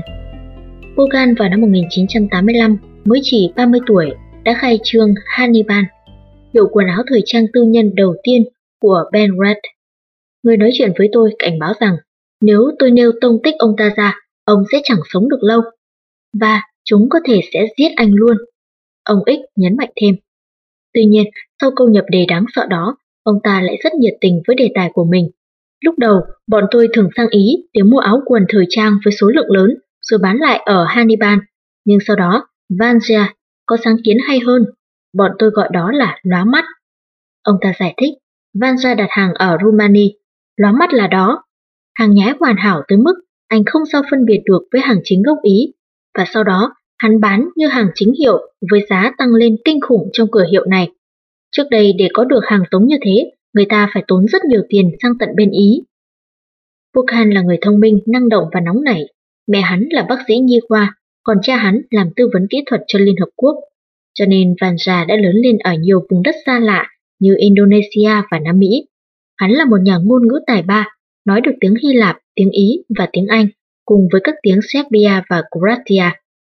Đầy sáng kiến, Volkan là một nhà kinh doanh bẩm sinh, khi hắn mở các cửa hàng thời trang ở Belgrade và Novi Sad, rồi sau này mở công xưởng ở khắp Balkan. Hắn đã là một nhà tư bản kiểu mẫu, biết chụp bắt những cơ hội mà chủ nghĩa cộng sản sụp đổ và xu thế đi theo phương Tây đã tạo ra. Ngay cả trước khi chiến tranh bùng nổ vào đầu những năm 1990, hắn đã biết đa dạng hóa công ty này, xuất nhập khẩu đủ loại hàng hóa ở Nam Tư. Chuyện làm ăn của hắn hoàn toàn hợp pháp. Hắn đang xây dựng các quan hệ kinh tế giữa một đất nước cộng sản cũ và Liên minh châu Âu, và hắn đang tự tạo ra thu nhập cho nhà nước và tạo công ăn việc làm. Nhưng đến năm 1992, cuộc chiến với Bosnia và chuyến Liên Hợp Quốc can thiệp bằng cấm vận đã làm biến đổi môi trường kinh doanh của hắn. Lệnh cấm vận Nam Tư được thông qua thì lập tức mọi việc mua bán của Bocan đều trở thành phi pháp theo luật quốc tế, bởi vì Serbia là trái tim của đế chế kinh doanh của hắn. Lệnh cấm vận này ảnh hưởng không đáng kể đối với EU và Mỹ. Tất cả các công ty phương Tây chấp nhận được chuyển ngưng kinh doanh với Belgrade, nhất là khi chính phủ đe dọa trừng phạt nặng bất kỳ công ty nào vi phạm. Còn Serbia nằm ngay trong trung tâm mọi cung đường mậu dịch của cả vùng Balkan. Những con đường và thị trường của Serbia cũng thiết yếu cho cả những nước chung quanh lẫn chính Serbia. Liên Hợp Quốc tất nhiên đã cảnh báo với các nước lân cận phải cắt đứt mọi liên kết với Serbia và Montenegro. Với các nước Balkan, lệnh cấm vận này là thảm họa, và điều không thể tránh khỏi là lệnh sẽ bị vi phạm. Mặc dù chính phủ Bulgaria không còn chính thức mua bán với Serbia, những doanh nhân như Ilya Pavlov chẳng thấy bị hạn chế chút nào. Cục phản gián quân sự Nam Tư KOS sử dụng ảnh hưởng của mình trong Monty Group và khích lệ Pavlov mượn các toa xe lửa của chính phủ để gửi nhiều triệu ga lông xăng tới Serbia bằng đường hỏa xa Hàng được hộ tống bởi các thành viên của SIC, một trong hai đường dây bảo kê lớn nhất Bulgaria, và được hải quan phất tay cho qua. Những khoản tiền bôi trơn đã cho thấy dễ dàng mua được lòng trung thành của họ. Bin Montgomery, đại sứ Mỹ ở Sofia lúc đó, còn nhớ nhà nước Bulgaria thực tế đã can dự sâu ngay từ đầu ra sao. một nhân viên sứ quán tình cờ băng qua biên giới phía tây trong đêm, lại thấy chung quanh có nhiều cảnh sát cầm đèn pin. Anh ta dừng xe lại, xem chuyện gì xảy ra. Một đoàn tàu 100 toa chở nhiên liệu. Anh ta đếm từng toa, đang ầm ầm chạy trong đêm trước khi được cảnh sát Bulgaria hướng dẫn băng qua biên giới. Con đường chính của Bulgaria đi sang phần còn lại của châu Âu phải băng qua Serbia. Hội đồng Bảo an Liên Hợp Quốc đã bảo Sofia tạm biệt với 1 tỷ đô la Mỹ mà Iraq của Saddam nợ Bulgaria khi Liên Hợp Quốc cấm vận Fatah. Bây giờ Liên Hợp Quốc lại bảo Bulgaria không được cho xe tải đi ngang Serbia. Chuyện này gây thiệt hại nặng nề vì những món hàng xuất khẩu quan trọng nhất của Bulgaria sang Tây Âu đều là loại hàng rau quả mau hư héo. Bin Montomori giải thích, Bulgaria có GDP là 10 tỷ đô la Mỹ thì chỉ riêng hàng rau quả thôi, mỗi năm nước này đã thiệt mất 1 tỷ đô la Mỹ. Tôi đã đề xuất là mỗi tuần cho phép Bulgaria gửi một đoàn xe qua ngã Serbia, có xe của Liên Hợp Quốc đi đầu, và cuối đoàn. Đoàn xe sẽ không được ngừng mà phải chạy thẳng. Liên Hợp Quốc thông qua. Các nước châu Âu cũng thông qua. Nhưng Leon Food, cố vấn của Phó Tổng thống Al Gore, lại phản đối và ngăn chặn. Không thể lay chuyển được ông ta, và tình thế rất tuyệt vọng. Tuyệt vọng và hơn thế nữa, một cú hích đáng mừng cho các tổ chức tội ác đang phát đạt trên thảm cảnh kinh tế mà những chính sách thiển cận ấy đã xúc tiến. Không một xu hỗ trợ hay bồi thường nào dành cho các nước lân cận với Nam Tư. Tất cả được mong đợi là phải gánh vác phí tổn cho sự căm phẫn đạo lý của cộng đồng quốc tế. Cho nên cách duy nhất để các nước này có thể trả tiền hưu trí, tiền lương và chăm sóc y tế là cho mafia kiểm soát các con đường mậu dịch chính của quốc gia rồi tỏ ra ngu dốt, bất lực hay cả hai. Khi cuộc khủng hoảng càng sâu sắc thì quan hệ cộng sinh tai hại này giữa chính trị và tội ác ngày càng sâu sắc. Ở ngay Serbia, nhà kinh doanh trang phục Vanja Japokan cũng nhanh chóng bố trí những chuyến hàng xăng dầu và kim khí đưa sang Nam Tư. Tội phạm và doanh nhân khắp khu vực này hoạt động giáo diết để tạo ra một mạng lưới quan hệ thân thiết và các hệ thống chân rết để lật đổ lệnh cấm vận. Thực tế là chỉ qua một đêm, lá phiếu thông qua lệnh cấm vận ở Hội đồng Bảo an Liên Hợp Quốc đã tạo ra một liên minh mafia toàn ban Balkan với quyền lực, tầm với, óc sáng tạo và khả năng mua chuộc khổng lồ. Vài người trong chính quyền Mỹ đã cảnh báo Tổng thống Clinton về những hậu quả nghiêm trọng. Một thành viên cấp cao của Bộ Tài chính Mỹ cho tôi biết. Chúng tôi đã nói rõ cho các đồng nghiệp ở Nhà Trắng hiểu rằng lệnh cấm vận không thể nào khuất phục Serbia. Serbia đã có khả năng tự cung tự cấp về lương thực và nhờ vào vị trí trung tâm của nền kinh tế toàn khu vực, các nước lân cận bắt buộc phải tiếp tục mua bán với Serbia. Như quá nhiều cảnh báo về những tác động có hại của lệnh cấm vận, cảnh báo này cũng bị phớt lờ. Trong mấy chốc ai cũng theo gương Vanja Pokan bán xăng dầu cho Serbia từ bất cứ nơi nào có thể kiểm soát được. Người Rumani dùng những chiếc phà chất nặng muốn chìm toàn thứ xăng dầu chất lượng tệ khủng khiếp. Một báo cáo tình báo của Mỹ lưu ý. Ở Albany, dầu nhập khẩu được chuyển bằng ống dẫn dầu vượt qua biên giới phía Bắc, bằng thuyền vượt hồ Skopje, bằng những đoàn ô tô có gắn thêm những bồn nhiên liệu phụ, bằng những con lừa chở những thùng dầu vượt núi. Tổng cộng dòng chảy xăng dầu này đã mang lại cho Albany hơn 1 tỷ đô la Mỹ mỗi ngày trong những năm 1993-1994. Bất kể là một trong những nước chỉ trích Serbia gay gắt nhất, Albany vẫn đóng vai trò then chốt trong việc cung cấp xăng dầu cho Belgrade. Báo cáo này còn cho biết, những chiếc phà được dùng chở các sản phẩm dầu mỏ từ Ukraine. Khối lượng các chuyến hàng đi theo dòng Danube đã thu hút chú ý của bọn cướp Serbia. Những kẻ thường rảo khắp sông Danube tìm kiếm những chuyến hàng nhiên liệu để cướp. Sản phẩm dầu mỏ của Rumani đến bằng đường xa lộ, bằng tàu và bằng một đường ống ngầm dưới đất từ nhà máy dầu khí của Rumani ở Timisoara. Những chiếc ô tô được cải tiến để có thể chứa đến 500 galon nhiên liệu. Lễ hội phá bỏ cấm vận này tất nhiên cũng là một cơ hội mà doanh nghiệp của Nga không thể để vượt. Các công ty dầu khí Nga chấp thuận một dàn xếp đổi chác với Serbia. Dùng nguồn dự trữ ngũ cốc thẳng dư của mình, Belgrade có thể đổi lấy từ 100 đến 250 triệu đô la Mỹ xăng dầu mỗi năm. Đến khi tới tay người tiêu dùng ở Belgrade, giá xăng dầu đã cao gấp 4 lần so với bất kỳ nơi nào khác ở châu Âu. Tôi thường mua xăng bên lề đường ở khu Zepmun. Những người bán lẻ ngồi trên những chiếc can và xô chứa đầy xăng. Những điếu thuốc lá cháy đỏ ngậm trên miệng là điều đương nhiên. Chỉ việc thắng xe cạnh họ là có thể mua 2 hay 3 lông bất cứ loại xăng dầu nào có sẵn. tôi tạo được mối quan hệ tốt với một gã tên là Stevo ở Segmum. Với một khoản bồi dưỡng, tên này luôn bảo đảm cho tôi có xăng chất lượng cao từ Hungary hay Bulgaria, chứ không phải là thứ hỗn hợp để nổ của Romania mà ai cũng bảo là sẽ làm xe chết máy chỉ sau vài tiếng đồng hồ. Hoạt động kinh tế ở các nước Cộng hòa bị phân rã của Nam Tư cũ đã bị tàn phá. Các công ty thường phụ thuộc vào các nhà cung cấp ở các nước mà bây giờ đang là kẻ thù. Việc xuất khẩu sản phẩm công nghiệp sang Đông và Tây Âu đã sụp đổ. Nhưng dù vậy thì các nước này vẫn mua nhiều tỷ đô la vũ khí, xăng dầu, thực phẩm, hàng tiêu dùng và hàng xa xỉ mỗi tháng. Tuy đa số dân chúng càng ngày càng nghèo hơn, một tầng lớp mới của dân kinh doanh và gangster cực giàu lại hiển hiện trên các đường phố của mọi thành phố vùng Balkan. Những chiếc Ferrari, Porsche, Mercedes bọc thép và xe hơi thể thao đặc nghẹt ra Zagreb, Belgrade và các nơi khác. Thỉnh thoảng mấy tên đầu gấu đeo kính đen lại từ đằng sau những cửa xe lắp kính sậm màu bước ra. Tôi còn nhớ rõ một chủ nhà hàng ở Skopje, thủ đô Macedonia.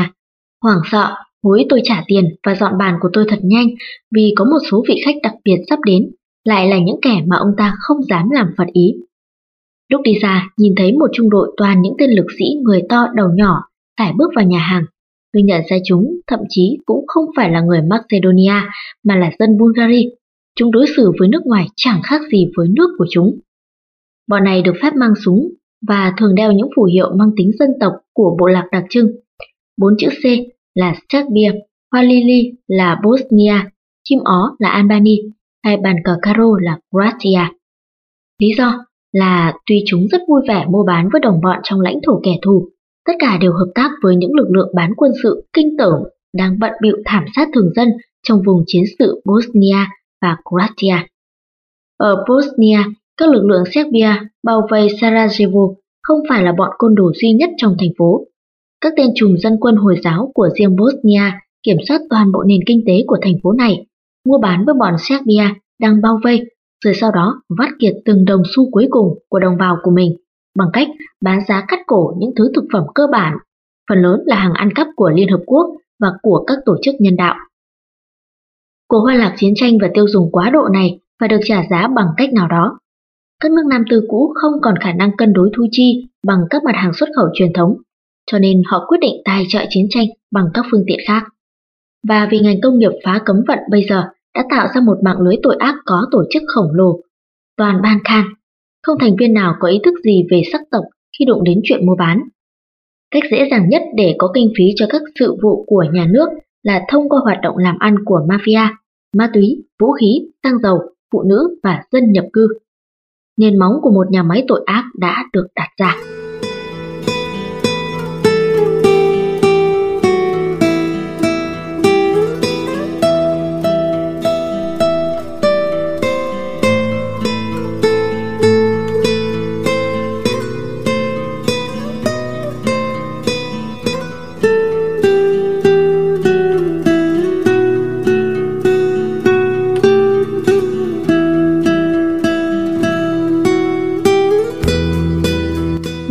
Như Burkhan đã phát hiện, cuộc đời của kẻ phá hoại lệnh cấm vận và kinh doanh lén lút luôn kéo theo nhiều rủi ro.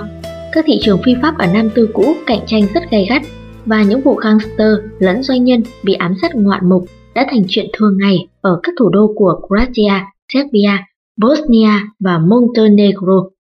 Bản thân tài sản và thị phần của Bokan đã đủ biến hắn thành một mục tiêu. Nhưng hắn còn dễ tổn thương hơn vì một lý do khác.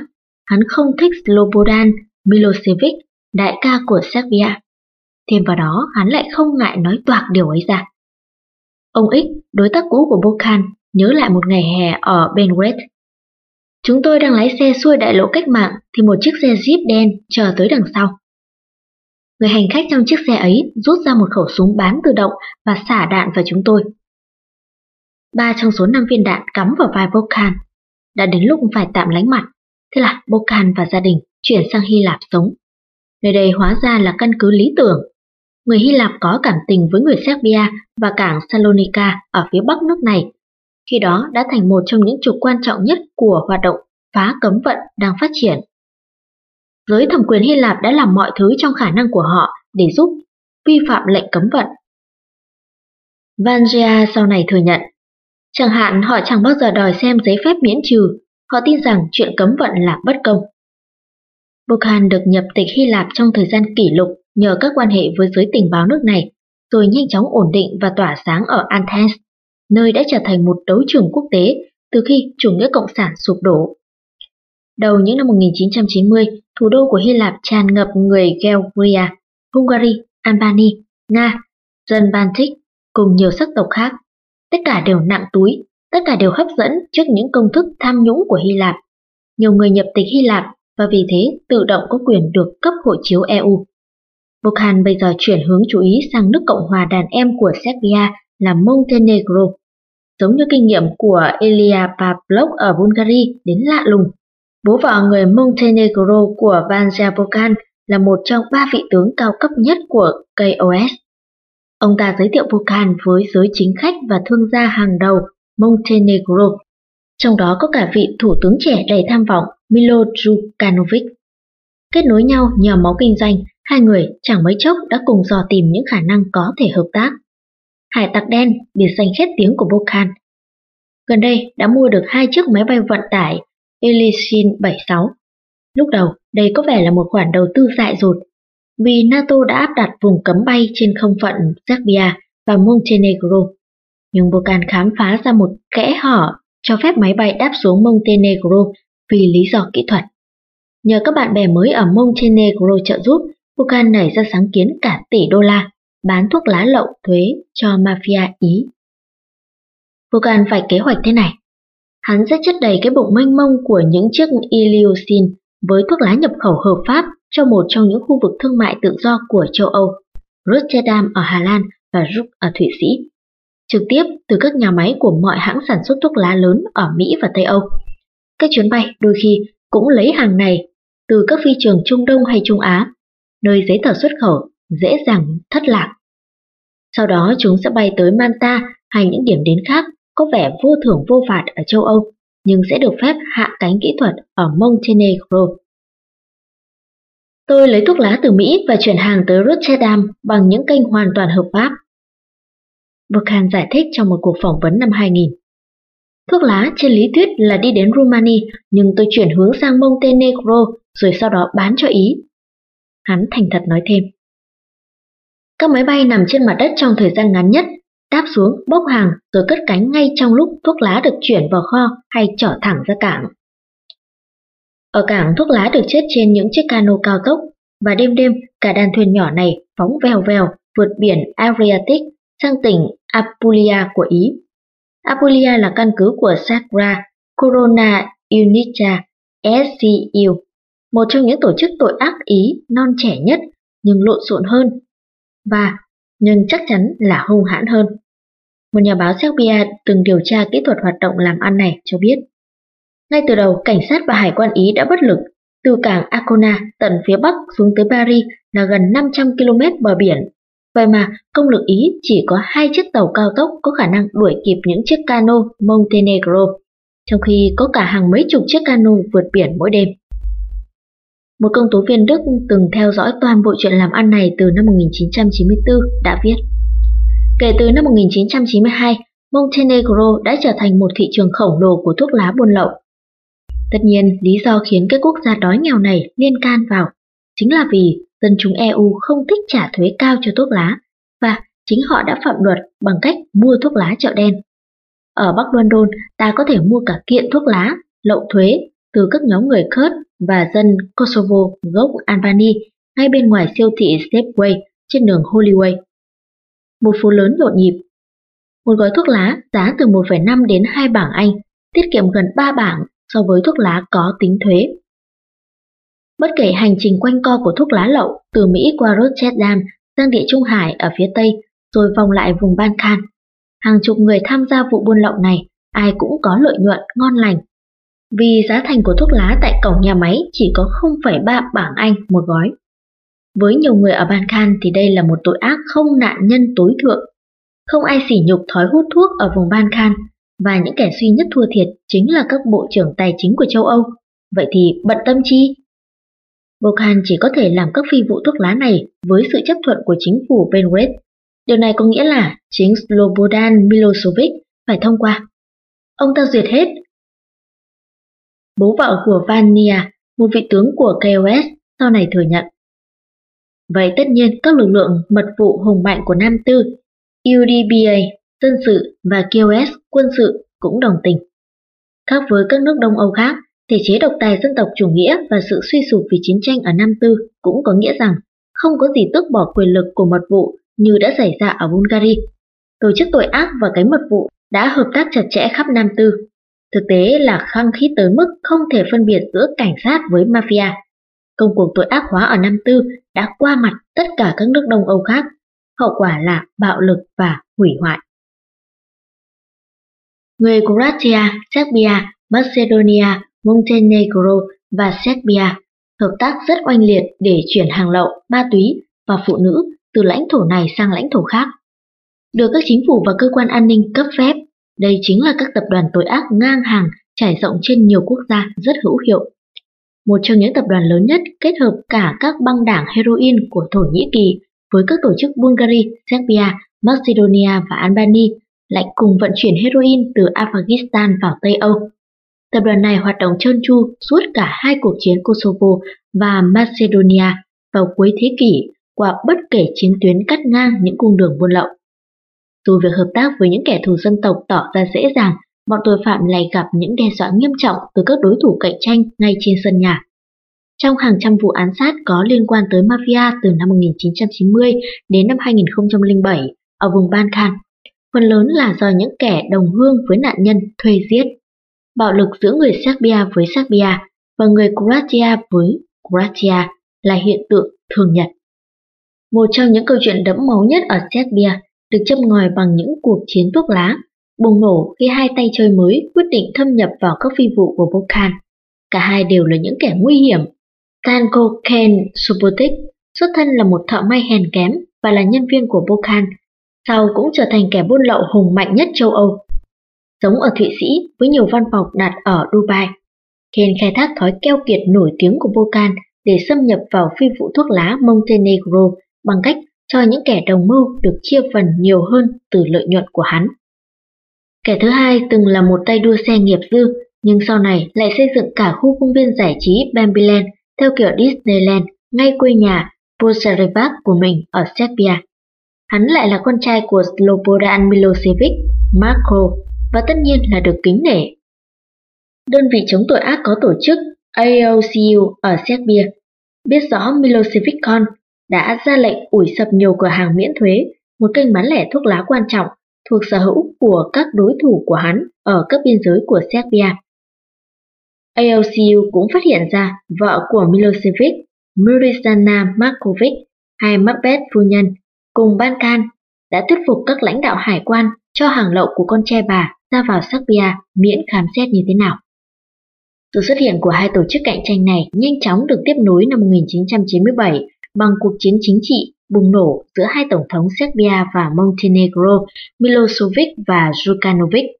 Cả hai đều cai trị những nước Cộng hòa, nơi mà tội ác có tổ chức đã chiếm quyền ở những vị trí then chốt của đời sống chính trị và kinh tế và là nơi mà giới chính khách lại sử dụng mật vụ và gangster để đe dọa những ai đối lập. Nhưng Djukanovic nhận ra rằng chiến lược trêu tức và thách thức phương Tây liên tục của Milosevic không thể nào đem lại lợi ích lâu dài. Theo kiểu nhanh nhảu hiện đại của mình, Djukanovic tuyên bố muốn bắt trước các nước Cộng hòa khác ở Nam Tư cũ ly khai với Serbia để được độc lập. Chỉ trong mấy tuần, những đồng minh thân thiết của cả hai tổng thống và gần như là mọi nhân vật chủ chốt trong chuyến kinh doanh thuốc lá đều bị khử ngay giữa ban ngày.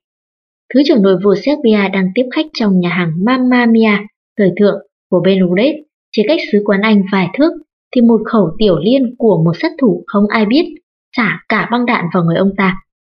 Là tên côn đồ bất trị rất được lòng Milosevic, tay thứ trưởng nội vụ này bị ám sát khi đang kè kè bên người một túi sách đựng 700.000 mark Đức tiền mặt, được cho là lợi nhuận từ thuốc lá. Hắn nổi lòng tham. Một trong các đồng nghiệp của tay này ở lực lượng an ninh Serbia, ca thán. Hắn muốn vơ vét về phần mình thật nhiều mà không chịu che chắn an toàn. Cái đó tới lượt tay trùm an ninh của Jukanovic bị ám sát ngay tại nhà riêng. Tay này vốn đã ngập sâu trong chuyện buôn lậu thuốc lá. Vì khẩu súng của hắn luôn luôn lên đạn và sẵn sàng bắn, vẫn còn nằm nguyên trong bao. Tất cả đều kết luận rằng hắn bị giết bởi một kẻ mà hắn rất tin cẩn. Sau khi Milosevic ra cơ, một bộ trưởng trong chính phủ Serbia nhớ lại. Người ta đặt hàng giết người cứ như là gọi một cốc cà phê. Nhưng trong lúc danh sách tử thi ngày càng dài thêm, thuốc lá vẫn không ngừng vận chuyển và tiền cứ tiếp tục rơi vào túi. Và cho dù Milosevic và Sukanovic trở thành những kẻ thù địch gay gắt nhất, các đại diện của cả hai vẫn xoay sở tìm cách thỏa hiệp tạm thời trong chuyện chia phần lợi nhuận từ thuốc lá. Tuy rằng những dàn xếp này đôi khi lại càng thêm phức tạp vì những đám tang bất ngờ. Một quốc gia cấu kết với mafia như Serbia hiển nhiên là bất ổn. Những mâu thuẫn khổng lồ giữa giàu nghèo trở thành cực kỳ lộ liễu. Và các nhà lãnh đạo như Milosevic dễ dàng bị thuyết phục tham gia vào những cuộc phiêu lưu quân sự, rốt cục lại là tự tiêu diệt. Thất bại trong cuộc chiến Kosovo năm 1999 khiến các tổ chức tội ác ủng hộ Milosevic bất an. Có nhiều dấu hiệu cho thấy một số tay đầu sỏi chính trị quan trọng và các nhân vật thế lực ngầm đã mệt mỏi với tình hình bất ổn kéo dài do sự thống trị kiểu mafia của chúng. Và sự nổi dậy của vợ con Milosevic trong vai trò thủ lĩnh của một tập đoàn tội ác lớn càng gây thêm uất ức lan tràn trong cả thường dân lẫn đối thủ cạnh tranh. 6 tháng sau khi cuộc chiến Kosovo kết thúc, một vụ ám sát xảy ra ở Belgrade đã gây ra những hậu quả rộng lớn.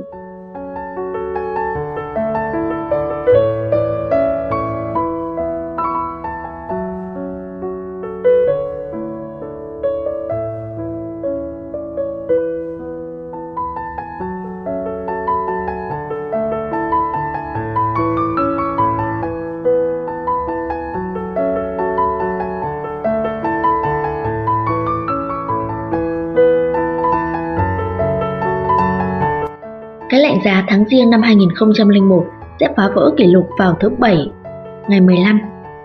Sương giá đã bao trùm thành phố gần như trọn ngày. Đêm đang xuống và nhiệt độ tuột nhanh dưới mức zero. Màn sương bị xuyên thủng bởi ánh đèn xanh biếc chói người phát ra từ Hotel Intercontinental, một khu phố vuông vức biệt lập đứng lẻ loi bên sông Sapa ở Tân Belgrade. Ngay trong tòa nhà này, một nhóm mặt mày dữ dằn ngả nghiêng trong những chiếc sofa bọc da kiểu 1970 xấu xí ở khu lễ tân, vừa bàn chuyện bóng đá, vừa ghi phiếu cá cược. Lúc 5 giờ 4 phút, một cậu cảnh sát Belgrade, Doboroso Gabrick, từ thang máy bước ra và đi về phía bọn chúng. Nhưng vừa đến quầy lễ tân, ông rút súng ra bắn. Náo loạn ngự trị chừng 2 phút khi nhóm người ngồi thụp xuống bắn trả. Gabrick bị trúng đạn vào lưng nhưng được cứu thoát chết nhờ một đồng bọn bất ngờ xuất hiện lôi ông qua cánh cửa xoay của cổng chính và chui vào xe. Sương mù dày đặc nhanh chóng nuốt chửng chiếc xe đang lao tới một điểm hẹn, có chiếc xe tẩu thoát thứ hai chờ sẵn. Trở lại bên trong Intercontinental, giữa đống máu me và tiếng rên la, một người đang hấp hối. Kẻ được nhiều người ngưỡng mộ gọi là tư lệnh đang thở hơi cuối cùng. Hắn lãnh ba viên đạn vào đầu, một viên đi thẳng từ mắt trái lên não. Đó là kết thúc không vinh quang dễ tiên đoán của Akan, tên trùm tội ác lừng lẫy nhất bên Red, kẻ bị truy nã khắp châu Âu về các tội giết người và cướp có vũ khí. Hung hãn, có vũ khí và cực kỳ nguy hiểm. Lệnh truy nã của Interpol đã mô tả hắn như thế. Tòa án tội ác chiến tranh The Hague cũng đang chuẩn bị xét xử hắn vì tội diệt chủng. Ngay cả tên độc tài Serbia vô đạo đức cùng cực Slobodan Milosevic một năm trước đó cũng đã gọi hắn là kẻ thù lớn nhất của tôi. Bất kể việc Akan trong suốt những cuộc chiến của Nam Tư những năm 1990 đã tắm máu vì lợi ích của Milosevic. Nhưng Akan có nhiều bạn bè và thực tế là vô số người Serbia kính nể hắn như một nhân vật hấp dẫn nhất nước. Lúc xảy ra vụ ám sát ấy, Joran Djindjic, thủ lĩnh phe đối lập được phương Tây cương chiều xem như là tai họa của Milosevic, tuyên bố Akan là bạn thân của mình. Djindjic sau này giải thích Chính Akan là người cảnh báo tôi nên tẩu thoát sang Montenegro trong cuộc chiến Kosovo vì Milosevic định mưu sát tôi. Thực vậy, nhắm tới tương lai chính trị dân chủ của Serbia, Akan đã tổ chức và chi tiền cho Djindjic di tản. Hàng trăm ngàn gangster, phe đối lập, giới ăn chơi, những kẻ ủng hộ lẫn chống đối Milosevic, bọn hooligan bóng đá và bạn bè kinh doanh đều thương tiếc Akan. Tiếng tăm của hắn còn lan rộng sang cả Ý hắn đã môi giới bán một số cầu thủ giỏi nhất Serbia cho đội Lazio. cho nên dân hâm mộ bên Ý từng có lần căng một băng rôn khổng lồ tuyên bố hoan hô Akan và binh đoàn cọp. Năm 1995, Akan cưới Sika, một ca sĩ đẫy đà đã quảng bá thể loại nhạc rock bản xứ Turbo Folk mà giới trẻ phóng đãng theo chủ nghĩa dân tộc của Serbia rất chuộng. Trong đám cưới Akan từ giáo đường và đi ra trong một bộ quân phục, một vị tướng thời thế chiến một. Hình ảnh này trở thành quen thuộc với các biên tập viên khắp thế giới. Cũng chẳng kém bức ảnh, hắn đứng trước một chiếc xe tăng trong trang phục bán quân sự, tay giơ một con cọp tên là Milika, thuê từ sở thú Belgrade, và giới thiệu các đồng đội sát nhân trong lực lượng tình nguyện bảo vệ Serbia hay binh đoàn cọp. Bức hình sau được giản dựng kỹ để tạo lòng ngưỡng mộ và hiếu chiến trong quần chúng Serbia và gieo sợ hãi cho các dân làng của Bosnia và Croatia mà hắn định giết hay thanh trừng. Từ đầu cuộc chiến Bosnia, tôi còn nhớ mình đã phải ẩn nấp trong một khách sạn gần sân bay Sarajevo để tránh những cuộc tấn công kéo dài, mặc dù vô hại của các lực lượng Serbia. Suốt cuộc phong tỏa này, chúng tôi để ý thấy mọi dân làng theo Hồi giáo đều thu xếp đồ đạc chuẩn bị chạy trốn. Họ hấp tấp giải thích. Chúng tôi nghe nói Akan và binh đoàn cọp đang tới. Trong việc thanh trừng sắc tộc không có gì hữu hiệu bằng khả năng Ankan sẽ xuất hiện. Akan sinh năm 1952 với tên thật là Jeliko Raznatovic. Cha hắn là phi công không quân Nam Tư. Hắn được hưởng sự dưỡng dục có phần đặc quyền, nhưng từ nhỏ đã khét tiếng là hay gây hấn vô cớ. Mới 17 tuổi đã ngồi tù lần đầu tiên ở Belgrade vì tội ăn trộm. Không như các nước Đông Âu khác là đồng minh của Liên Xô trong vai trò thành viên của Hiệp ước Warsaw. Nam Tư tuyên bố trung lập trong cuộc chiến tranh lạnh và cho phép kinh doanh kiểu tư bản ở mức độ nhỏ bên trong hệ thống xã hội chủ nghĩa. Hơn nữa, trong khi hầu hết công dân của khối Xô Viết đều bị cầm giữ trong các quốc gia của họ, không thể đi sang phương Tây, Nam Tư lại hưởng quyền tự do qua lại Tây Âu. Hàng trăm ngàn người đã sang Đức, Thụy Sĩ và vùng Scandinavia để làm các công việc lao động phổ thông, và nhờ đó tạo ra một môi trường mà những nhân vật Nam Tư ít hiền lành hơn có thể nương náu và trốn tránh cảnh sát nếu cần. Sau khi ra tù ở Belgrade, đầu những năm 1980, Ratnatovic quyết định thử thời vận trong một thế giới rộng lớn hơn. Suốt thập niên ấy, tiếng tăm của hắn ngày càng vang dội trên bước đường cướp bóc, chấn lột và giết người khắp châu Âu. Vì những tội ác này, hắn đã từng ngồi tù ở Thụy Điển, Hà Lan, Bỉ và Đức, tẩu thoát ít nhất 3 lần, thường là nhờ các hộ chiếu giả. Khi các tổ chức tội ác Bulgaria nảy sinh đầu thập niên 1990, Chúng liên lạc với các đối tác ngang hàng ở Nam Tư lần đầu là vào lúc mở màn chiến tranh, và khi đó chúng mới giật thoát người. Tướng Boyko Borisov, cựu Bộ trưởng Nội vụ Bulgaria, giải thích. Lũ côn đồ của chúng tôi chỉ mới tập làm gangster, trong khi bọn Nam Tư đã thật sự cướp giết khắp châu Âu hàng chục năm rồi. Chúng hết sức dữ dằn, và tới tận bây giờ, nếu anh muốn giết ai ở Bulgaria và muốn làm đích đáng, và giá rẻ thì cứ thuê dân Serbia, chúng là những sát thủ hạng nhất. Năm 1983, Akan bị buộc tội mưu sát hai cảnh binh Belgrade. Trong điều kiện bình thường, vụ này có nghĩa là tù trung thân, nhưng khi tòa xử lại lòi ra hắn là nhân viên của UDBA, một trong những tổ chức mật vụ đáng sợ nhất Đông Âu. Akan dường như đã bán linh hồn thảo khấu của hắn cho quỷ. Tội mưu sát được bỏ qua và hai bên bắt đầu mối quan hệ sâu sắc và thành công mà suốt 17 năm sau đó đã đem lại cho Akan bao tài sản lớn, đàn bà đẹp, quyền lực và danh tiếng. Tất nhiên cho đến khi quỷ dữ đến đòi linh hồn của hắn vào đêm đông lạnh giá ở Intercontinental. Những kẻ giết Akan bị bắt, xử án và cầm tù. Nhưng họ chỉ là những tay bắn thuê. Cho tới nay, không ai biết được kẻ nào đã đặt hàng vụ ám sát này và nguyên do. Nhưng hậu quả lại sâu xa vì biến cố chiều tháng riêng ấy đã châm ngòi cho trận chiến tiêu diệt nhau chưa từng có tiền lệ giữa các băng đảng Serbia được biết đến với tên Mùa Xuân Đẫm Máu 2000. Không đầy một tháng sau khi Akhan chết, Bộ trưởng Quốc phòng Nam Tư bị khử khi đang ăn tối trong một nhà hàng Belgrade. Những vụ ám sát và xử tử sau đó xảy ra hàng tuần, giống như kết cục của một vở kịch báo thủ cổ điển. Khi bước ra khỏi chiếc Mercedes 500, chiếc biệt thự riêng ở Athens vào sáng ngày 7 tháng 10 năm 2000. Gương mặt của Van Ziapokan bị bầm nát bởi 29 viên đạn của mấy khẩu súng bán tự động. Hắn là nạn nhân của thời bất ổn. Hai ngày trước, 13 năm cai trị của Slobodan Milosevic đã kết thúc trong những ngọn lửa nuốt chửng tòa nhà quốc hội năm tư khi nửa triệu dân Serbia tràn ra đường phố ủng hộ phe đối lập. Nản lòng vì bị loại khỏi chuyện làm ăn ở Serbia và Montenegro, Bocan bắt đầu tiết lộ với báo chí Hy Lạp.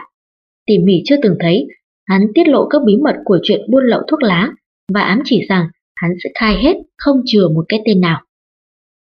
Giới mafia rất ngại vạch áo cho người xem lưng vì nhiều lý do dễ hiểu, nhưng Bocan đã chọn một thời điểm cực kỳ xấu để phá bỏ luật im lặng. Phần lớn các vụ ám sát diễn ra từ lúc Ankan chết vào tháng riêng năm 2000 tới lúc Milosevic bị lật đổ đều nhằm đón đầu sự kiện sau. Những tên gangster thủ lĩnh, bọn đầu sỏ chính trị và các cơ quan mật vụ đều đang đi nước đôi để phòng ngừa thay đổi chế độ. Như Zoran Djindjic, thủ tướng thuộc Đảng Dân Chủ vừa được chỉ định, thừa nhận. Nhiều tên trùm đã bí mật liên hệ với ông và các thủ lĩnh cùng phe đối lập từ trước khi Milosevic bị chốt vế. Như mọi chính khách có thế lực dù là dân chủ hay không, Djindjic thường xuyên qua lại giữa vùng xám và vùng đen của nền kinh tế để có nguồn tài trợ cho các hoạt động chính trị của mình, mặc dù ý định tối hậu như ông tuyên bố là đưa Serbia ra khỏi bóng tối. Ông nhận ra rằng đôi bàn tay sạch và những hành động chân thực không đủ để đánh bại Milosevic cùng mạng lưới tội ác của hắn. Cho nên trong giai đoạn dẫn tới sụp đổ chính trị của Milosevic, Djindjic đã bắt tay với một số tên trùm tội ác những kẻ không chỉ dính dáng vào những chuyện làm ăn bẩn thỉu mà còn nhơ nhấp vì đồng lõa với các tội ác chiến tranh ở Bosnia, Kosovo cùng các nơi khác. Vì tân thủ tướng hoàn toàn thành thật về những chuyện này. Ông giải thích, mafia đã mất nhà nước của Milosevic cho nên phải kiếm tìm một nhà nước mới. Nhân vật đang lên của Belgrade là một tên vô lại cực kỳ bạo lực tên là Dusan Spasojevic, thủ lĩnh bang Segmun. Tên của băng nhóm này được đặt theo tên một khu vực thời thượng ở Belgrade, nơi hắn ta đã xây dựng một lâu đài kiểu chọc phú hết sức lố bịch. Spasojevic xuất thân từ miền nam Serbia gần Veliki Trnovac, một thành phố với đa số dân người Albany suốt nhiều thập niên qua đã là trung tâm công nghiệp buôn lậu heroin của vùng Balkan. Suốt những năm 1990, Spasojevic đã độc quyền buôn heroin ở Belgrade, cho nên theo cảnh sát địa phương, Mỗi tháng, hắn giải quyết khoảng 100 kg hàng nguyên chất và nhờ đó kiếm được hàng chục triệu đô la. Tình trạng hỗn mang của Serbia vào cuối thế kỷ qua được hồi vọng bằng sự bất ổn ở các nơi khác thuộc Nam Tư cũ.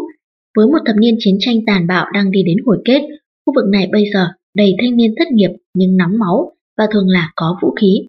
Các cuộc xung đột đã sinh ra hàng trăm ngàn dân tị nạn, phần lớn đi sang Tây Âu, thiết lập những mạng lưới phân phối hữu hiệu Đương nhiên thuốc lá không phải là món hàng duy nhất mua bán khắp Balkan và vào EU. Người dân Serbia và Montenegro cũng không độc quyền các hoạt động này. Nằm dài phía dưới châu Âu, bán đảo Balkan đã trở thành vùng quá cảnh lý tưởng cho đủ loại hàng lậu và dịch vụ phi pháp khắp thế giới đang tìm cách tiếp cận thị trường tiêu thụ giàu có nhất lịch sử EU. Dân châu Âu có thể lựa chọn đủ loại hàng tiêu dùng hào nhoáng để nuông chiều cách sống của mình và lấp đầy thời gian nhàn hạ Bất kể là vô vàn lựa chọn từ các loại hàng hóa hợp pháp, một bộ phận quan trọng cả giàu lẫn nghèo vẫn tìm cách thỏa mãn nhu cầu bên ngoài thị trường chính thức. Tội ác có tổ chức là một ngành công nghiệp ngon lành đến thế ở vùng Balkan chính là vì dân Tây Âu đã bỏ ra một lực lượng lớn tiền bạc và thời gian rảnh rỗi, ngày càng tăng để ngủ với gái điếm, hút thuốc lá lậu, thuê lao động nhập cư bất hợp pháp với mức lương rẻ mạt, tận hưởng mâm ngà đùa ngọc hay mua gan thận của dân nghèo tuyệt vọng ở các nước đang phát triển.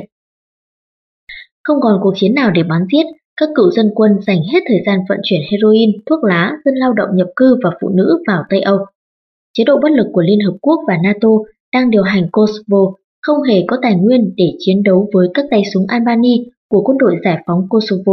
Lực lượng đã củng cố Kosovo thành một trung tâm mới để phân phối heroin từ Thổ Nhĩ Kỳ sang EU. Ở các nơi khác Bosnia, Herzegovina, sớm xa lầy trong vụ bê bối có liên quan đến lực lượng gìn giữ hòa bình Liên Hợp Quốc và buôn phụ nữ cũng đang dần nổi tiếng là một trung tâm rửa tiền của cả khu vực. Macedonia sắp tan rã trong cuộc nội chiến xảy ra chỉ vì các băng nhóm mafia tranh giành quyền kiểm soát các cung đường thuốc lá lậu trên toàn quốc. Thúc đẩy từ thành công buôn heroin, Spazosevic muốn bành trướng hoạt động sang một loại ma túy khác, cocaine. Cocaine là ma túy của người giàu, dân càng giàu, lợi nhuận càng lớn và Spasovic muốn dự phần.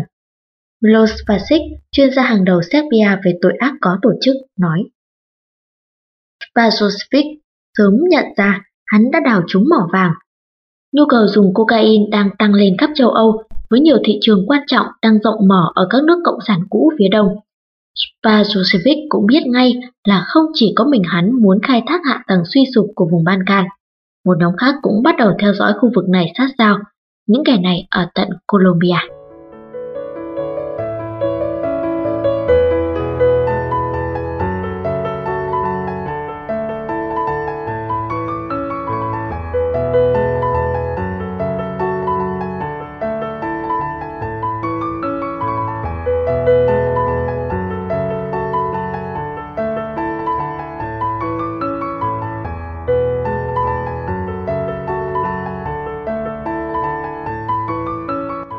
Gần 500 km đường sắt đi về hướng Tây từ biên giới Brazil, thuyên rừng rậm Amazon ở phía đông Bolivia, nổi danh là Anchonden Muret, chuyến tàu tử thần, vì nó luôn là mục tiêu của bọn cướp coi rẻ mạng người.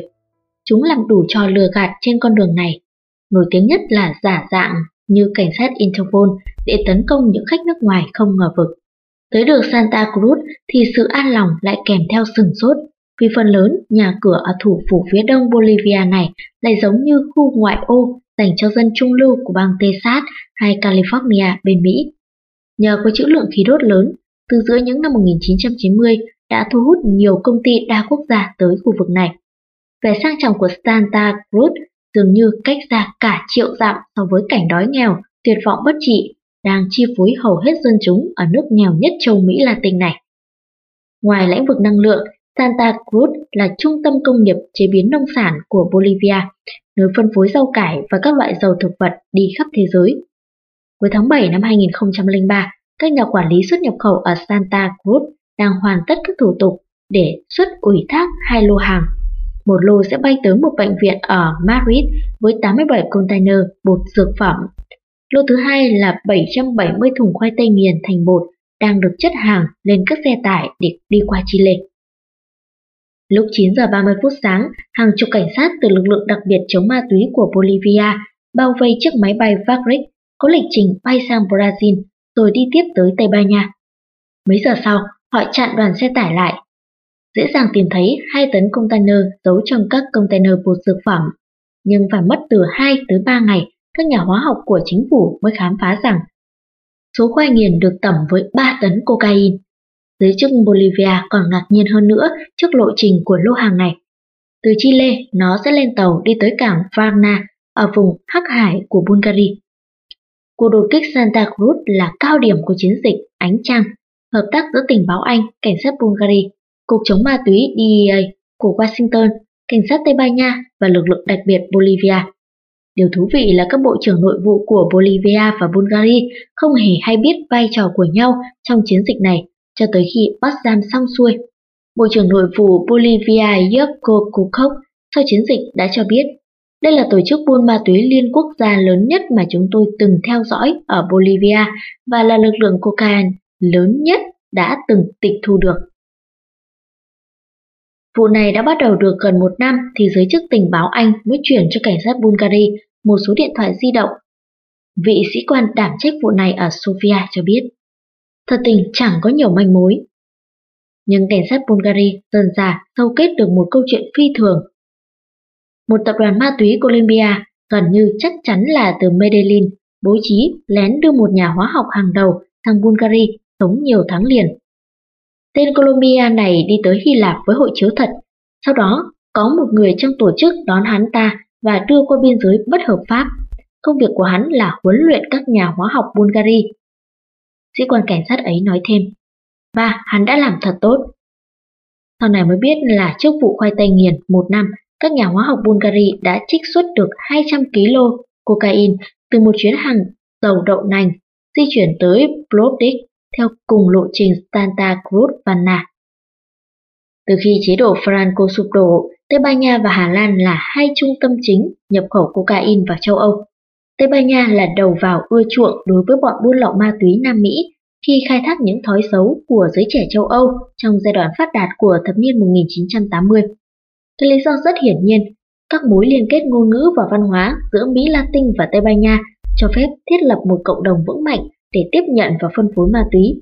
Tây Ban Nha cũng có đường duyên hải rộng lớn, rất khó kiểm soát. Tuy nhiên khi sự phối hợp giữa các lực lượng cảnh sát EU với DEA được tăng cường, cộng với việc lượng tiêu thụ cocaine tăng vọt ở châu Âu trong những năm 1990, như vậy con đường Tây Ban Nha không còn thỏa mãn nhu cầu nữa. Amsterdam với một cộng đồng lớn người Colombia vẫn là điểm phân phối trọng yếu cho phía Bắc châu Âu với nguồn ma túy phần lớn đến từ Tây Ban Nha, Ý và Tây Phi. Nhưng một cánh cổng đã mở ra. Đến cuối thập niên 1990, thị trường cocaine Mỹ đã đến điểm siêu bão hòa, bất kể nhiều tỷ đô la mà mấy đời tổng thống liên tiếp bơm vào công cuộc tiêu diệt ngành công nghiệp này. Giá bán cho người tiêu dùng Mỹ sụt giảm từ năm này qua năm khác, nên để cải thiện tình hình thị trường, các nhà sản xuất Colombia phải tìm ra những chiến lược phân phối và tiếp thị mới. Nghiên cứu của họ không chỉ cho thấy rằng các thị trường châu Âu vẫn chưa phát triển hết mức mà còn nhận ra, cùng với sự sụp đổ của bức tường Berlin, một tầng lớp trung lưu mới, trẻ trung và năng động đang nảy sinh ở Đông Âu và Nga. Người Colombia muốn tăng cường tiếp cận các thị trường này bằng cách cải tiến khâu phân phối. Và cơ hội tuyệt vời chính là những cung đường duyên hải không thể giám sát cùng với tệ nạn tham nhũng ở Croatia, Albania và Bulgaria. Ngoài ra, người Colombia có thể lợi dụng trình độ học vấn cao, vốn là di sản của chủ nghĩa cộng sản ở vùng Balkan để thuê gia công sản xuất. Nam Tư và Bulgaria đầy rẫy kỹ sư hóa chất chuyên môn cao. Nên việc chế biến cocaine bây giờ có thể hoàn tất càng gần đến đích cuối cùng hơn. Từ khi kết thúc cuộc chiến Kosovo năm 1999, vai trò của vùng Balkan trong ngành công nghiệp này đã chuyển hóa. Vị sĩ quan Bulgaria giải thích, Tây Ban Nha vẫn đảm trách gần nửa lượng cocaine nhập khẩu vào châu Âu, nhưng trong 4 năm qua, vùng Balkan đã tiếp thu hầu hết phần còn lại của lượng hàng buôn lậu. 3 tấn cocaine trực chỉ Bulgaria tẩm trong khoai tây nghiền là một số lượng lớn và tổng cộng số hàng mà chiến dịch ánh trăng tịch thu đã trị giá hơn 300 triệu đô la Mỹ. Vụ này đúng là một hoạt động liên quốc gia. Cảnh sát Anh và Ý phát hiện 3 tấn chất acetone trên một con tàu buông neo ở GST trên đường đến cảng Dures của Albany. Người chỉ huy bộ phận ban can của Cục Tình báo Tội phạm Quốc gia tại London nói Sử dụng acetone với khối lượng lớn như thế thì chỉ có một việc duy nhất thôi, đó là chế biến các bánh cocaine. Rồi đến năm 2003, một tên gangster hàng đầu của Bulgaria bị bắn vỡ sọ trong khách sảnh đông đúc của khách sạn 5 sao Sunesta trên đảo Aruba ở vùng biển Caribe. Theo cảnh sát Oranjestad ở Aruba, vụ sát hại này bị hệ thống camera kiểm soát của khách sạn ghi hình, cho thấy sát thủ là một người gốc Mỹ Latin. Cảnh sát Bulgaria ngờ rằng tên gangster ấy bị giết vì đã cướp 600 kg cocaine vào năm 1999 và số hàng này lại là của một tên trùm cocaine ở Serbia. Chuyện này hẳn nhiên cũng gây bực dọc cho những người Colombia trên đảo Aruba. Ngay trong vùng Balkan, những tên gangster lớn từ mọi nước Cộng hòa cũ đều tham gia buôn ma túy và rồi hoặc là kiếm được những món tiền kích dù hoặc là bị khử. Mùa hè năm 2002, cảnh sát Pháp và DEA tưởng rằng họ đã sắp khui được kênh buôn lậu chính yếu giữa Colombia và vùng Balkan. Dusan Spasojevic đã vạch ra một kế hoạch bố giáp phức tạp, nhưng rồi các sĩ quan Mỹ lẫn Pháp tưởng sốt đứng nhìn Spasojevic bị đưa ra khỏi chiếc máy bay sắp cất cánh từ Paris bay tới Bogota. Chính phủ Serbia đã có lệnh dẫn đội Spasojevic về nước vì tình nghi hắn can tội giết người. Đến lúc này thì các ông tướng dân quân Croatia, thương gia Slovenia và phân nửa thế giới ngầm Bulgaria đã dấn sâu vào ngành công nghiệp mới mẻ điên rồ này, một ngành công nghiệp có lợi nhuận vượt xa những thứ dược phẩm gây nghiện. Heroin hay thuốc kích thích vốn là hàng lậu truyền thống của vùng Balkan. Chỉ 15 năm trước, hàng lậu qua ngã Balkan chỉ hạn chế trong lực lượng cảnh sát cộng sản có mặt khắp nơi. Nhưng cho dù chiến tranh và cấm vận có biến vùng này thành nơi được tội ác hóa với cấp độ cao nhất và nhanh chóng, nguyên nhân sâu xa lại nằm ở nơi khác, nước Nga. Quý thính giả thân mến, quý thính giả vừa lắng nghe hết nội dung thứ hai, Đồng tiền đẫm máu, thuộc nội dung phần 1, sụp đổ của cuốn sách Toàn cầu hóa tội ác. Cuốn sách nói.com.vn kính mời quý thính giả sẽ cùng đón nghe những nội dung tiếp theo của cuốn sách này trong các phần sau.